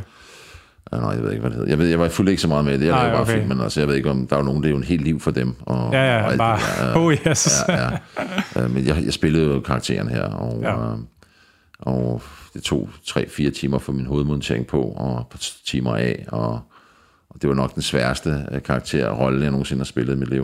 Um, uh, på grund af, at det var sådan noget med femten til seksten timer på sæt uh, af gangen, plus tre timer i stolen inden, og to timer efter, så vi røg. Så det var også være med. Man var rigtig mør, og så vejede den jo en fem syv kilo, den hovedmontering, jeg havde på. Ikke? Så, så det var hårdt, det var hårdt tjente penge, det må jeg sige. Okay. Men en god oplevelse selvfølgelig. Og, så, så, så du, var, du var egentlig sådan fuldtidsprofessionel skuespiller ja, i den der? Ja, jeg levede af det. Jeg levede okay. af det. Så, øhm, Hvor lang tid, altså var det op til hvornår? Jamen det gjorde jeg jo til, at jeg havde lavet Star Trek, kan man sige. Det er det sidste, øh, eller hvad? Øh, nej, det er ikke det sidste. Nå, okay. Jeg lavede jo noget efter også. Ja. Og, øh, så jeg, øh, jeg lavede Star Trek der, og så var jeg flyttet tilbage til Danmark. Øh, fordi jeg ville jo noget andet end Spanien. Altså jeg, jeg havde ikke lyst til at bo i Spanien længere. Jeg havde truffet min, min derværende kone og kæreste, var hun der, men så blev gift senere hen og fik en lille pige og, øh, men inden vi fik hende, der flyttede vi så til Danmark og boede op i Gilleleje, alle steder i verden, øh, og begyndte at arbejde som pædagog øh, for unge mennesker, øh, Troubled Souls eller øh, nej, ja, nogen der var placeret ude for hjemmet eller ja. For noget der hed Nordlyset. Det eksisterer desværre ikke den dag i dag, men jeg havde nogle fantastiske tre-fire år deroppe, hvor jeg arbejdede samtidig med at lave film øhm, og, og ja, øh, hjælp og var med til det og, og, og, og nøse omkring unge. Hvor trænede du, mens du var deroppe? I Gilleleje Fitness, okay. øh, som fuldstændig stille og rolig og der ligger jo Managem, som også er deroppe af, som er sådan et vildt sted. Jeg skulle bare lige høre om det. Det ligger der. Så i Tisvilde eller sådan noget, tror jeg ikke det. Ja, et eller andet sted ja, deroppe af. Ja. Jeg trænede i Gilleleje City Fitness, Fitness Gilleleje, eller hvad det hedder, ja, og whatever. Ja. Og levede faktisk livet der, kan man sige. Stille og roligt. Jeg fik i to tusind og femten en lille datter, Uh, der var jeg blevet halvtreds år, og den havde jeg ikke lige set komme, men Nej. Jeg havde en ung kone, som var atten år yngre end jeg, så uh, det kan jo ske. Det kan jo ske, så, så man ikke glemmer at hive den ud i tide, eller ja, det må man sige ja til. Det var ikke lige, det var ikke lige noget, jeg havde planlagt, lad mig sige det sådan, og det var endnu en stor omvæltning, fordi jeg har jo to andre piger, som uh, henholdsvis i dag enogtredive og femogtredive år. Det kan man tale, øh, så kan man tale om et øh, aldersspænd, øh, eller hvad hedder det? Jeg, jeg, jeg, hvad er det, de kalder det? En, en efterkommer, eller hvad hedder sådan en? Efternøller. Efternøller, ja. I den grad, kan man sige. Og det var jo også endnu en omvæltning for mig. Ja. Øh, samtidig med, at jeg slogs med det der med at trække mig ud af det der med træning, og hele det der koncept, og være i det der miljø, og hele det der, øh, den verden der, øh, og lave en omstilling der, samtidig med, at jeg skulle være far igen, var en enorm opgave for mig, altså virkelig. Ja. Mental opgave, øh, kan man sige, er de helt store. Øh, men det lykkes, så til sidst i starten af to tusind og sytten flyttede vi tilbage til Spanien. Og øh, min, min daværende kone der var, var, kom fra Spanien, ikke af Spanien, hun er svensker, men havde levet det meste af sit liv øh, i Spanien og havde sin familie dernede og, og kunne ikke længere være i Danmark. Øh, det kunne hun godt, hvis hun var tvunget til det, men altså, hun havde det ikke godt og var ikke, var ikke glad. Øh, og Nej. Og den kunne jeg godt se, og vi havde den her lille pige her, og så røg jeg med på, at vi flytter sgu tilbage til Spanien. Og så gik der lige præcis tre kvart år, så blev vi skilt. Så var det det. Så sad jeg ligesom der. Og det var hende, som du havde været sammen med tidligere også, eller hvad? Nej, Nå, det, det så ikke. Nej. Okay. Nå. Nej, nej. Hun er, hun er kommet til efter det, eller hvad? Ja, hun kom så tilbage igen, ah. kan man sige. Så, ja. Så nu er det hende og jeg, kan man sige. Vi har været sammen i, i nogle år nu. Ja. Fra to tusind og nitten her til enogtyve, så det er to år, vi har været sammen her, ikke? Og blev enige om, at nu er vi så tilpas gamle, så nu er det også for the rest of the life, kan man sige. Ikke mere, ja. Ikke mere ballade. Vi uh, har altid vidst, jeg har altid vidst, at jeg skulle være sammen med hende. Uh, det er ikke løgn. Uh, uh, vi skulle bare lidt af en omvej, uh, kan man sige, hver især. Uh, og så før vi fandt sammen igen, og hende er jeg med, uh, sammen med den dag i dag. Jeg bor sammen med uh, både i Spanien og her i Danmark, ikke? Det er så en ægte kærlighedshistorie. Ja, det må man sige. Det må man sige. Det, det virkelig. Det var, det har været min, det var min livs kærlighed dengang. Det var det. Uh, og efterfølgende. Der var nogen, der jeg havde uh, en god ven, der desværre døde nu. Han sagde, at man har kun en stor kærlighed i livet. Det er det, man bliver forundt. Korrekt. Fuldstændig. Jeg ved ikke, om det passer. Men det er fuldstændig korrekt. Jeg har aldrig været så forelsket i mit liv, som der var, uh, da jeg mødte hende dengang. Og vi var sammen i fire, fem gode år dengang. Ikke? Men som sagt uh, tidligere her i i podcasten, så... Det gør øh, du aldrig igen. øh, det gør Eller? du aldrig igen, var beskeden. Så, men når vi voksede fra hinanden, og så var vi lidt sammen igen nogle år efter, hvor jeg ligesom havde øh, karrieren inden for bodybuilding, hvor det gik rigtig, rigtig fint, ikke? Og hvor hun ligesom havde fået sig et andet liv, og, og der var vi sammen et, et lille års tid, eller mindre måske der endda, øh, og, og det, det kunne jeg ikke. Det kunne jeg ikke. Øh, hun havde fået et par børn øh, sidenhen, øh, kan man sige, efter der, eller øh, fra da vi gik fra hinanden der første gang til vi så kom sammen, eller fandt sammen igen der, der har hun fået på børn mere, så, øh, og jeg kunne ikke slå mig ned. Jeg var fløjet afsted, jeg, var taget, jeg havde taget turen af bodybuildervejen, og det var den vej, jeg skulle, ja. så, og hun var et andet sted der, så det, det, det, det ud simpelthen ikke, så, øh, så vi røg fra hinanden igen der, men har hele tiden holdt kontakten, du ved, undervejs, ikke? Og, og, og så sker det så for to år siden, så det var rigtig sjovt. Ja, det er så ja, meget sjovt. Det, det vildeste, det vildeste. Ja. Så jeg har haft på mange måder et vildt oplevelse af mit liv, med hensyn til... Øh, til bodybuilding efterfølgende. Hvordan er det at træne nu? Jamen det er på et andet niveau, og som jeg sagde lidt tidligere, så var det, har det været en kæmpe kamp for mig, rent psykisk, at, at komme ud på den anden side, og, og leve hele det her liv professionelt. Jeg levede professionelt, i og med at jeg fik penge for det, og levede af det, og gjorde kun det. Øhm, og, og, og når man lever så intenst i det miljø, og kun i det miljø, så er det kun de mennesker, man er omkring, og det man hører. Uh, man bliver enormt narcissistisk, uh, tillægger sig nogle fuldstændig mærkelige vaner. Uh, Eksempel? Uh, man går ikke ud. Nej. Man har ikke lyst til at gå ud, fordi man ved, at fulde mennesker, uh, hvad kan man sige, er dumme og uh, spørger om alle mulige ting, som man ikke har overskud. Specielt når man er stor. Ja, præcis, når man er stor. Ja, ja. Uh, og uh, man isolerer sig simpelthen, og kun er omkring de mennesker, som, som forstår en og lader en være. Uh, i samme miljø, som jeg sagde, og bliver narcissistisk, og øh, det ender simpelthen ud med, at jeg opdager, at den eneste ven, jeg rent faktisk har, kan stole på, det er spejlet, ikke? Og når man er der, så er den galt. Ja. Øh, så er den sgu galt, så er der noget galt. Øh, men det er det, der fulgte med.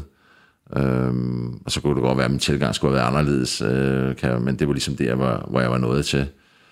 og, og være i den verden, og, og have det omkring sig, og have den følelse omkring sig, og skal acceptere ligesom at komme ud af det på den anden side, var en enorm f- psykisk øh, udfordring.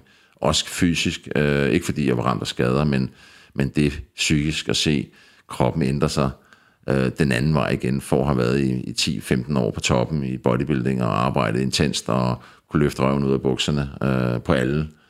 Øh, og så skal komme tilbage til det almindelige liv, hvis man kan sige det sådan, øh, var enormt psykisk udfordrende. Øh. Fordi det bliver skudt ned, fordi særligt ikke ja, skud? Ja, eller, ja, ja, alt, det hele. Du øh, træner stadigvæk, altså seks fem ja, gange? Ja, jeg træner ja. stadig og fokus på min mad og hele det der, men, men på et helt andet plan, med en helt anden tilgang. Og, og, øh, men jeg har jo lært en, en masse af det, kan man sige, i og med at jeg kom ud på den anden side. Der er jo rigtig mange, øh, som, som måske ikke kommer helt ud på den anden side, som øh, måske brød på en eller anden måde, eller får det dårligt på en eller anden måde, eller det tror jeg, de fleste øh, trækker sig på, på en eller anden måde. Øh, øh, det kan også godt være, at det var sket, hvis jeg ikke havde haft det andet at kigge til, altså min karriere som skuespiller, øh, hvor der var nogle forpligtelser, der ligesom var, var bundet der, øh, og hvor jeg gradvist kunne trappe ud af det, men, men øh, rent psykisk har det været en udfordring, det må jeg sige. Og det har, har du gået i terapi?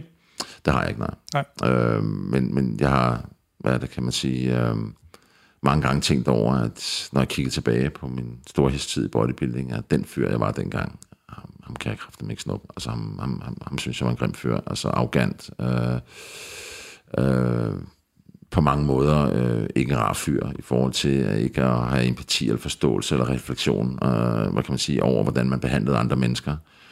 Øh, selvom de gjorde det bedste, øh, så var der ingen, der kunne vide øh, og ved omkring den verden, det er at leve i som, som bodybuilder, øh, og give den maks gas som bodybuilder, og, og være et helt andet sted, end, end folk, øh, hvad kan man sige, kan forstå. Og når folk ikke forstår, øh, så stiller de spørgsmål.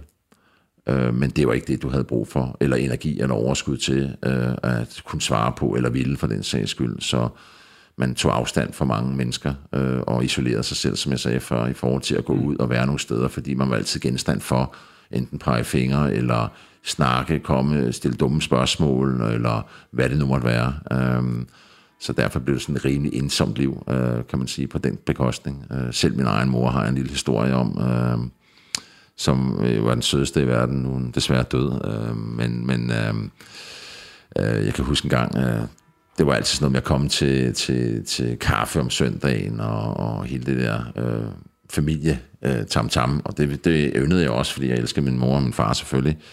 Øh, men der var altid en lille kaffe og en lille kage til, og, og sådan lidt lækkert, du ved ikke. Og jeg prøvede at forklare hende hver gang, mor, jeg, jeg, jeg vil gerne drikke kaffen, det vil jeg rigtig gerne. Jeg vil gerne have lidt, lidt mælk i, men, men jeg kan ikke spise dine boller, du har bagt, eller den kage, du har købt eller bagt. Det kan jeg simpelthen ikke. Og hun gjorde virkelig sit bedste hver gang, kan man sige. Og, øh, hun blev med at stille bollerne frem. Ja, det var så, jamen jeg selv bagte dem, og det, de er sunde og, og sådan noget, du ved ikke. Og øh, altså, mor, det kan jeg ikke. Altså, det, det, det skal du forstå, mor. Altså, det, jeg, jeg er ikke der, hvor jeg kan spise den mad, du stiller frem foran mig. Det er jeg nødt til at have min egen med. Øh, og sådan, og jamen, det var også fint nok. Og så kan jeg huske, at hun en, en dag kommer sådan, øh, jeg kommer ud igen og sætter kaffen på bordet, og så... går hun ind, jeg har noget til dig, siger hun så. Så er det ris og kylling, eller hvad? Nej, nej, overhovedet slet ikke. Så kommer hun ud med en pakke, hvor der står fitness kiks på. Altså, det var ligesom en sneakersbar, som proteinbar, altså hvis du forstår. Altså, ja, det var, men der stod fitness på den? Der stod fitness på den, det var det, hun hæftede sig ved, og det var det, hun forstod, at, at, at det, måtte, det måtte være det. Det må være det. Må være det. Ja. Så jeg mor, ved du at det er skidesødt af dig, ikke? Men mor, det, jeg kan det virkelig ikke. Jamen, der står fitness på, og så, så må det, det, det, må, det, må da, det må da helt naturligt for dem. Men, men det er bare sådan ligesom en illustration over, hvor folk er i forhold til at forstå, hvad, hvad man har med at gøre, når man er, lever på, på et professionelt plan som bodybuilder, og, og stræber efter nogle mål og nogle udviklinger i kraft af, af det, man gerne vil og nå. Øh, det er der ikke mange, der forstår. Øh. Er det lige meget, om det har været en konkurrenceforberedelsesperiode, om det har været off-season? Nej, ikke så meget i off-season, men nu var jeg jo temmelig meget konkurrence, øh, øh. kan man sige, igennem meget af min bodybuilding-karriere, i hvert fald de sidste, ja, fra to tusind og tre, og så frem efter rent faktisk til, til to tusind og syv, ikke? Der var det stort set øh, konkurrence. Ja. Hvor lang tid har du regnet med, en, en, en, altså hvor lang tid op til en konkurrence har du ligesom været i prep-mode? Fire måneder. Okay. Ja, fire måneder. Fire måneder tog jeg altid. Blev det kortere eller længere tid med tiden? Nej, det blev kortere tid. Okay. Ja, fordi jeg, jeg, jeg, jeg blev i bedre form. Jo flere konkurrencer der var, jo, jo bedre form holdte jeg mig i, hvis du forstår, hvad jeg mener. Ja, men godt, så man lærer mere om, hvad der skal præcis, til for. Ja, lige præcis. Det var ligesom at trykke på en knap. Det var bum, så gjorde man sådan, og så slog man over i det mode, du ved, ikke? Og, ja. Og så gjorde man det, ikke? Men, men, men, men det, det, var, det var en fantastisk oplevelse. Det har været... Det har givet mig så mange fantastiske oplevelser i bodybuildingen, og, og det man kunne, og tilfredsheden, og øh, målet var nået, kan man sige. Og, jeg havde tjent mit professionelle licens, og jeg havde vundet D M, og blev overallvinder i nordisk mesterskab, og vundet det tyske mesterskab, og hele det der fornøjelse, der er i at nå det her øh, mål. Øh, ikke fordi det var min daværende mål fra starten af, det, det var jo nå, men det var det, jeg fik undervejs. Ja. Øh, og på bagsiden er det jo, øh, hvad kan man sige, en masse tilbud omkring forskellige øh, sponsorater, film, øh, interviews, øh, hvad der nu måtte øh, komme ud af det her. Øh, alle de her fornøjelige ting. Øh, og det havde jeg virkelig svært ved at forstå, at hvorfor det skulle være så svært at komme ud af, når det har givet mig så meget positivt. Ja. Virkelig, altså det kunne jeg slet ikke, jeg kunne slet ikke finde ud af, hvorfor det skulle være så svært at komme ud af det, og, og blive normal i gåseøjne igen. Kan, kan, du sætte, kan du være lidt mere konkret i forhold til, hvad der var svært? Jamen det er svært at acceptere, at man lige pludselig ikke er der. Det er svært at acceptere, jeg er stadig stoppet på gaden. Så det er jo dit syn på dig selv, ligesom, at du ikke er den, som... Ja, jeg, jeg kunne se mig selv forfalde, forstår du, hvad jeg mener? Ja, altså blive ja. ældre, man bliver ældre, årene går, øh, det ene år efter det andet takker, du ved, at man, man får lidt mere ekstra på siden, at øh, man løfter måske ikke så tungt mere, øh, man får ikke det samme pump i kroppen, man kigger sig i spejlet og tænker, ja, du ligner ikke ham, du ligner for øh, bare tre år siden, øh, og kommer heller aldrig nogensinde til det igen. Nej. Men ligesom kunne acceptere det, og, og være i det, tog rigtig lang tid. Øh. Kender, kender du begrebet kropsdysmorfi?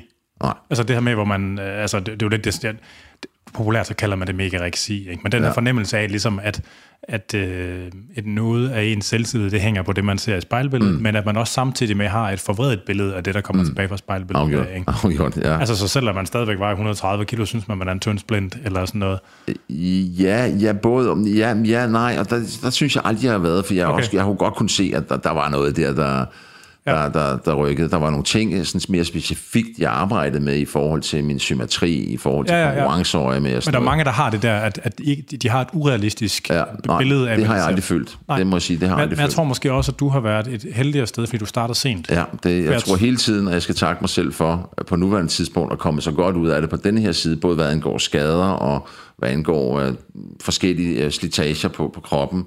Øh, i og med, at jeg først startede øh, i, i midt slutning af tyverne. Øh, ja. Rent faktisk, før jeg løftede den første væk. Men det er også, altså nu, jeg kan sige, jeg har snakket med mange, både motionsbodybuildere og folk, der er stillet op igennem tiden. Og min oplevelse har, er også, at, at dem, der har været, øh, dem, der er stillet op og kunne finde ud af det, har haft lettere ved at slippe det, mm. end dem, der har været motionsbodybuildere. Ja. Det er ligesom, altså, og jeg ved ikke helt, hvad forklaringen er. Altså, ja, det... jeg, jeg, jeg, tror, jeg tror måske, det er min egen sådan lommeteori. Altså, nu må du øh, stoppe mig, hvis det lyder helt sindssygt, men hvis man, hvis man har knyttet den kropslighed og den adfærd, der hører med til at leve det liv, hvis man har hægtet den op på, jeg skal stille op til en bodybuilding-konkurrence, mm. så er der ligesom også en mere naturlig expiry. Det udløber mm. på et eller andet tidspunkt, fordi mm. så er man færdig. Mm. Mens at hvis man, hvis man gør alt det her, og træner og krutter og skal give dig og skære, ikke? For at være en anden version af sig selv. Mm. Det går aldrig over. No. Det, bliver, det hænger ved, og det bliver ved. Altså, ja. Min oplevelse har været, at dem, der sådan har været nogle store uhyre som motionister, mm. at de har sværere ved at stoppe det, ja. End dem, der har været øh, mere eller mindre succesfulde bodybuilding-atleter. Mm. Jeg ved ikke, om du genkender det.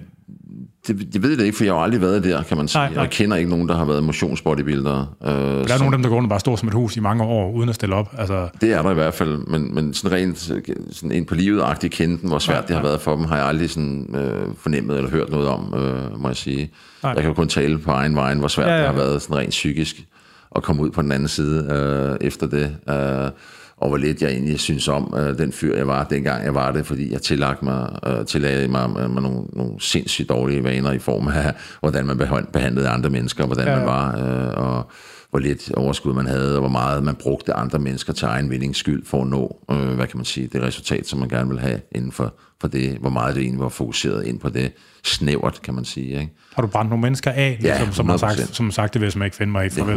hundrede procent, det har jeg okay. undervejs. Altså, jeg har jo lært mange mennesker at kende, og der er lige så mange mennesker, der røg igennem systemet, ikke? Og min... min øh, min måde at være på, vil folk øh, måske ikke finde sig i, øh, kan jeg godt forstå. Og det, og det er jo en af de ting, som, som jeg må erkende, at jeg er ked af øh, i dag. Øh, og, øh, og, øh, men en af de ting, der tilsyneladende har fulgt med, som jeg ikke har fået øje på, eller kunne styre øh, selv. Mm. Øh, men i hvert fald så at, kan, kan jeg se tilbage og tænke, fuck en fyr, man, fuck en idiot, ham der. Altså. Da, øh. da du arbejder som pædagog, ja. Der er man jo tvunget til ligesom at... Det er meget svært at relatere til mennesker, der er nogle svære steder i deres liv, uden mm. man skal relatere sig til sig selv også ja. På en eller anden måde. Ja. Var det en del ligesom, af din proces til ligesom, at finde en ny Kim? Helt klart, selvfølgelig. Helt klart. Og det var ligesom i starten af det, kan man sige. Eller lige midt i slutningen af den proces, at jeg kom ud af det hele, kan man ja, sige. Ja. Og, og der var jeg et rigtig godt sted. Og, og, øh, altså selv personligt var jeg et rigtig godt sted. Og, og havde fået arbejdet med en masse ting og tanker. Og var ligesom faldet til ro på den og accepteret, det var sådan. Og... Og, og kunne lave en lille kobling i forhold til de unge, der havde brug for noget hjælp og støtte der, kan man sige, og øh, var blevet anderledes, øh, så anderledes på, på mig selv, øh, ja, på ja. Første, men også på andre mennesker, og ligesom følte, at jeg havde et behov for ligesom at støtte nogen, der var svage, øh, nogen, der havde brug for hjælp og noget af det, jeg kunne. Så jeg brugte jo min sport til ligesom at, at søge ind til, til de her unge mennesker, som... Øh, og det gik skide godt i, i spænd med pædagogikken i forhold til at, at, at gøre træning til en del af ugeplanen for de unge mennesker, sådan så man bedre kunne arbejde med dem kognitivt, øh, når man rent fysisk havde givet noget af sig selv, og, og det her koncept af at, at være fokuseret på nogle ting, og kunne træne og få lidt større. Der, alle unge mennesker har lyst til at træne.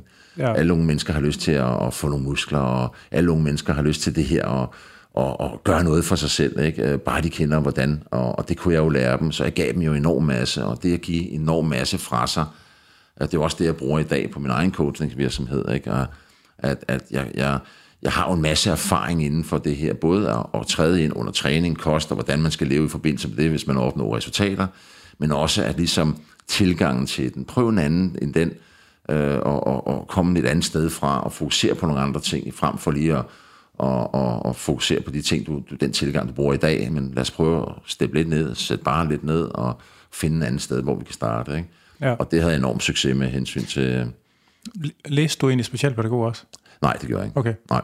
Ja. Ja. Nej. Nej, det gjorde jeg ikke, men, øh, men jeg havde nogle fantastiske år, og, og, og det er også en af de ting, som jeg ser tilbage på, øh, som, som jeg ser frem efter, og også, men som jeg også får lidt tilfredsstillet i min coachningsvirksomhed igen her, fordi der er også nogle tilfælde, som ligger lidt dybere, som også kommer. Jeg har nogle enkelte klienter, som kommer fra den træning, som du siger, som, som, øh, som øh, ikke har stillet op, men, men har haft den her fornemmelse af, hvor lækkert og hvor meget godt det gør for mig. Men nu er jeg altså blevet fyrre, fået min egen virksomhed og to ja. børn, så nu er jeg et sted, hvor jeg godt kan fornemme, hvad øh, jeg lavede før, og hvad, hvordan jeg havde det før, hvor meget overskud jeg havde før, og hvor godt jeg synes egentlig om mig selv før.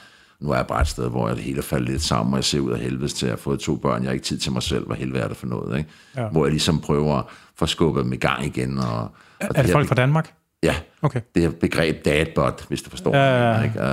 Og få skubbet dem i gang igen, og få givet dem nogle værktøjer, fordi jeg er også kommet derned, hvor at jeg ligesom skal finde et niveau, og så prøver vi at finde det her niveau sammen, øh, hvor du skal være, uden ligesom at hive fat i fortiden og sige, det var det, jeg kunne før, men så accepterer nutiden, og det her skal være, ja. Og det skal du være glad for, ikke? Og så den her tilgang til det, det er enormt vigtigt. Ja. Ja. Har du egentlig lavet trænings- eller kostvejledning, altså sådan, som en del af dit eget virke som bodybuilder? Det er der jo mange, der gør. Eller er det først, nu, nu er du begyndt på det? Nej, det har jeg sådan set ikke, for jeg havde ikke tid og overskud til det, for jeg, jeg gad ikke. Jeg havde nogle enkelte... Øh, jeg havde Karen, for eksempel en kvindelig bodybuilder. Jeg var god til kvinder, faktisk. Super god. Øh, også til fitnessatleter. Kvindelige fitnessatleter, som stillede op. Øh, men ellers har jeg aldrig nogensinde gjort mig så dybt i det... Øh, fordi jeg havde mere i mig selv, jeg havde nok i mig selv, jeg gad sgu ikke det der.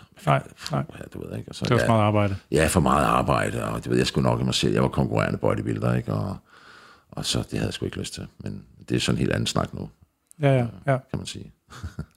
Ja. Øh, så hvem er, hvem, er, hvem, er, hvem er kunder i din butik nu? Jamen, det er jo mange forskellige, det er jo både overvægtige og, og øhm, folk, der har lyst til at være et andet sted, end de er nu. Altså, folk, så det er ikke sådan en bestemt til... type? Sådan, du... Nej, bestemt Nej, okay. ikke. Altså, jeg, jeg, jeg har nogen, som, som, som jeg sagde før, som har trænet og været et sted før, som er gået lidt tilbage, men savner lidt det at være der, øh, men, men har svært ved at finde sin vej derhen øh, på, det, på det niveau, de skal ligge, det plan, de skal ligge. Øh, Og så har jeg nogen, som ja, sådan en total livsstilsændring i forhold til at have en fornuftig tilgang, sund tilgang til, til livet eller almindelighed, øh, hvor kost og motion er en del af det. Øh, og øh, så de er rigtig mange, øh, jeg har som sagt også haft meget kraftige overvægtige, som jeg har arbejdet med, som jeg har brugt nøjagtigt samme tilgang til.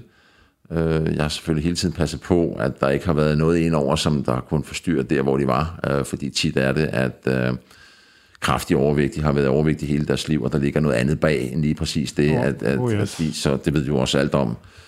Uh, så, så hele tiden være forsigtig og træde varsom, hvor er vi henne i det. Uh, aldrig lave nogle planer, uden de selv er med på dem, uh, kan man sige, at præsentere på dem før, og altid være, uh, hvad kan man sige, i tæt kontakt, uh, og, og bruge mere tid på at, at, at uh, snakke, uh, hvad kan man sige, frem for uh, at sende planer afsted, som jeg synes, der giver mening for mig. Ja, ja, ja. Men måske ikke for dem. Og så man kan altså man kan lære virkelig meget af det, af at hjælpe folk med deres livsstil. Altså fordi det der jo. det der der opstår når når folk har det svært, og man har altså snak, hvis hvis hvis hvis man kan nå ind til dem, og man den samtale man har i den mm. situation, ikke? Altså det det jeg synes jeg personligt jeg har altså sådan på sådan et menneskeligt niveau lært enormt helt meget af. Vildt altså. Får man meget ud af det. Man får også en vis tilfredsstillelse ud af det, du ved ikke, fordi man kan jo bruge, du har også en vis erfaring, du har jo en en, en masse år i, i branchen med hensyn til både øh, ja, den ene og den anden, kan man sige, øh, og, og jeg synes også, når der er succeshistorier, øh, der er selvfølgelig også nogen, som man har svært ved at nå ud til, så man prøver virkelig at give alt, men man bare erkende, at de er bare ikke der, hvor de øh, kan i øjeblikket, og man er nødt til at give slip. Det er heller ikke alle øh, folk, der er til, altså det er jo ikke alle klienter, der passer til alle. Præcis, altså, det er også en vigtig præcis, ting, og, og det må man også erkende, så man ikke bare har en horde af, men, men være selektiv i sine klienter, og sige, det kan jeg godt tænke mig, der tror jeg godt, vi to, vi kan... at få et godt samarbejde i forhold til, til at nå det mål, som du har, og så ja. Lave en god plan, der, og som jeg altid siger, som du kan se dig selv i. Ikke? For det skal ikke være en, som der giver mening for mig, det skal give mening for dig, øh, ja. øh, som du kan se dig selv i. Og det, det kan jeg faktisk godt lide, og også bruge det pædagogiske i det, altså, og, og få en anden tilgang frem for bare at have fokus på maden, og kosten, og træningen, og puha, det hele det her koncept, vi skal, og jamen, øh, vi har lang tid foran os, og der, altså, det er et spørgsmål om at få indarbejdet nogle sunde vaner, og tilgangen til det. Nu har vi klokken igen.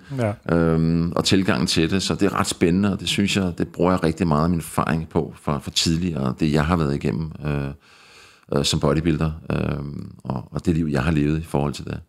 Hvis øh, en af dine, øh, og det passer så ikke så godt med alderen lige nu, hvis en af dine unger kommer og siger, at jeg skal sgu være bodybuilder, hvad, hvad, vil, vil du så klappe dine øh, små, undskyld, store hænder, eller vil du tænke sådan, ah...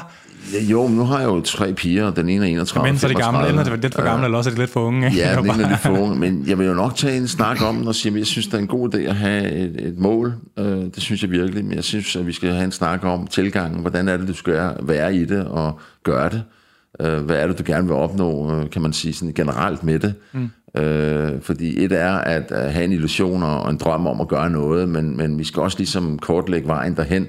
Ja. Øh, hvad det koster på vejen, og hvad det er, man er nødt til at give af sig selv, øh, kan man sige. Specielt for kvinder, nu har jeg jo piger. Det var også, ja, hvis nu øh, det var så, en dreng, altså hvis nu hvis det var en ung mand på atten år, ikke, der jamen, kommer. Så, så vil jeg jo vise om vejen øh, og fortælle om, og så vil jeg jo, øh, jeg har jo den indstilling til tingene, jeg, jeg, jeg skubber ikke folk afsted, eller trækker dem afsted, jeg går ved siden af dem og viser dem vejen. Ja. Øh, og det vil jeg også gøre i det her tilfælde, og så prøver dem op for, for, for de ting, som jeg har lært øh, igennem tiden, og den tilgang med hensyn til at være mere i balance med sig selv, og være mere åben over for folk, der spørger, hvis de er, spørger en årsag, fordi så er det, fordi de ikke ved, og gerne vil have noget at vide. øhm, præcis, og, ja. Og have hele det der menneskelige med under hele vejen, og være der øh, under hele vejen, øh, kan man sige. Så, så jeg vil egentlig ikke have noget imod, at øh, min, min dreng, hvis han kom og sagde, nu vil jeg være bodybuilderfar, øh, så vil jeg jo gerne vise ham og fortælle ham om, hvordan jeg har haft det, hvordan jeg har gjort det, hvad jeg synes, han skulle gøre, og hvad jeg synes, han ikke skulle gøre. Ja, så og der så er nogle forbehold også. Helt klart, ja. Helt klart. Så der er mange ting, jeg rigtig gerne vil have lavet om. Uh, ja. Blandt andet af dem en tilgang til, til mennesker, som i generelt, uh, hvad kan man sige, i den periode, som jeg har sagt før, uh, ikke var særlig uh, venlig. Men der er jo også, altså det er jo, det er jo en eller anden ting, som, altså jeg synes, man er stødt på sådan med, altså, øh, altså jeg har, kender jo kun bodybuilding-miljøet udefra, men jeg kender mange mennesker og snakker med mange mennesker om det, ikke? Altså mm. at, at der er også, det er også min fornemmelse, at der er, i hvert fald i nogle dele af bodybuilderkulturen har været sådan en, man har dyrket afholdenhed og askese mm. som en selvstændig kvalitet mm. i et omfang, hvor jeg tror, at det nogle gange er for dyrt. Altså, det koster fordi, man kan sige, for meget. Fordi hvis der ligger, hvad kan man sige, hvis der lå en vaniljekrans hos din mor, hvis det var det, det handlede om, mm. ikke? Altså, hvor meget vælter en vaniljekrans? Intet. Altså, man kan jo, det kan man bare tage Intet. en par spise skefuld ris ud af skålen næste gang, og så... Fuldstændig ligegyldigt, altså, og det er jo det, jeg har lært i dag, ja, ja. At, at, som jeg giver videre. Til, hvis det virkelig er den øh, pølse med brød, du har lyst til at spise nede hos pølsemanden, ja. så er det det, du skal gøre. Hvis det giver mening for dig, så er det det, du skal gøre. En ting, du bare skal stille dig selv et spørgsmål, inden du gør det. Har du brug for den her pølse her? Har du brug for det her brød i forhold til det ønske, du har? I forhold til det, du gerne vil? Mm. Fordi vi kan, jo, vi kan jo nå målet, uanset hvordan. Ja. Der er ingen, der siger, at det skal være om tre måneder, eller om fire måneder, eller om seks måneder. Det bestemmer du selv, afhængig af, hvilken tilgang du har til det, du gerne vil. Og det er i virkeligheden ja. det, der drejer sig om. Vi skal leve livet så tæt på, normalt som overhovedet muligt, hvis vi skal forandre nogle ting. Fordi sætter vi os først i en situation, hvor vi skal ændre os selv og vores tilgang til alle de her ting, så bliver det en enorm opgave øh, for os alle sammen, uanset hvad det er. Oh yes. øh, øh, og, og, og så er det tit, det ikke lykkes, og er det tit, man møder en masse modstand på vejen.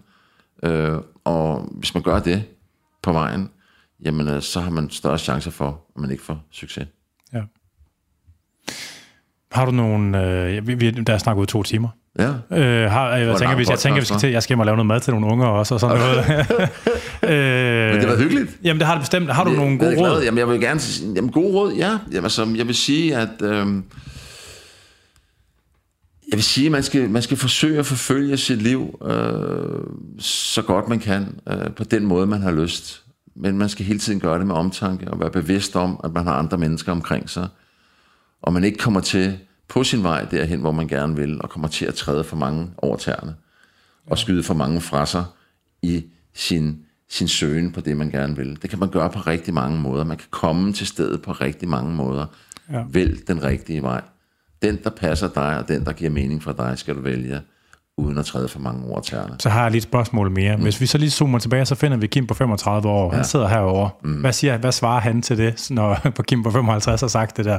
Luk røven, din gamle skide. Jeg vil også sige, prøv nu en gang, jeg, jeg fokuserer på det, jeg gør, så kan du gøre det, du gør. Ja. Jeg har valgt min vej, og det er den vej, jeg går. Det ville jeg nok have sagt. Ja. Så arrogant ville jeg have sagt det. Uden at reflektere over, hvad det egentlig var, du sagde. Ja, men det er jo også, altså hvad kan man sige...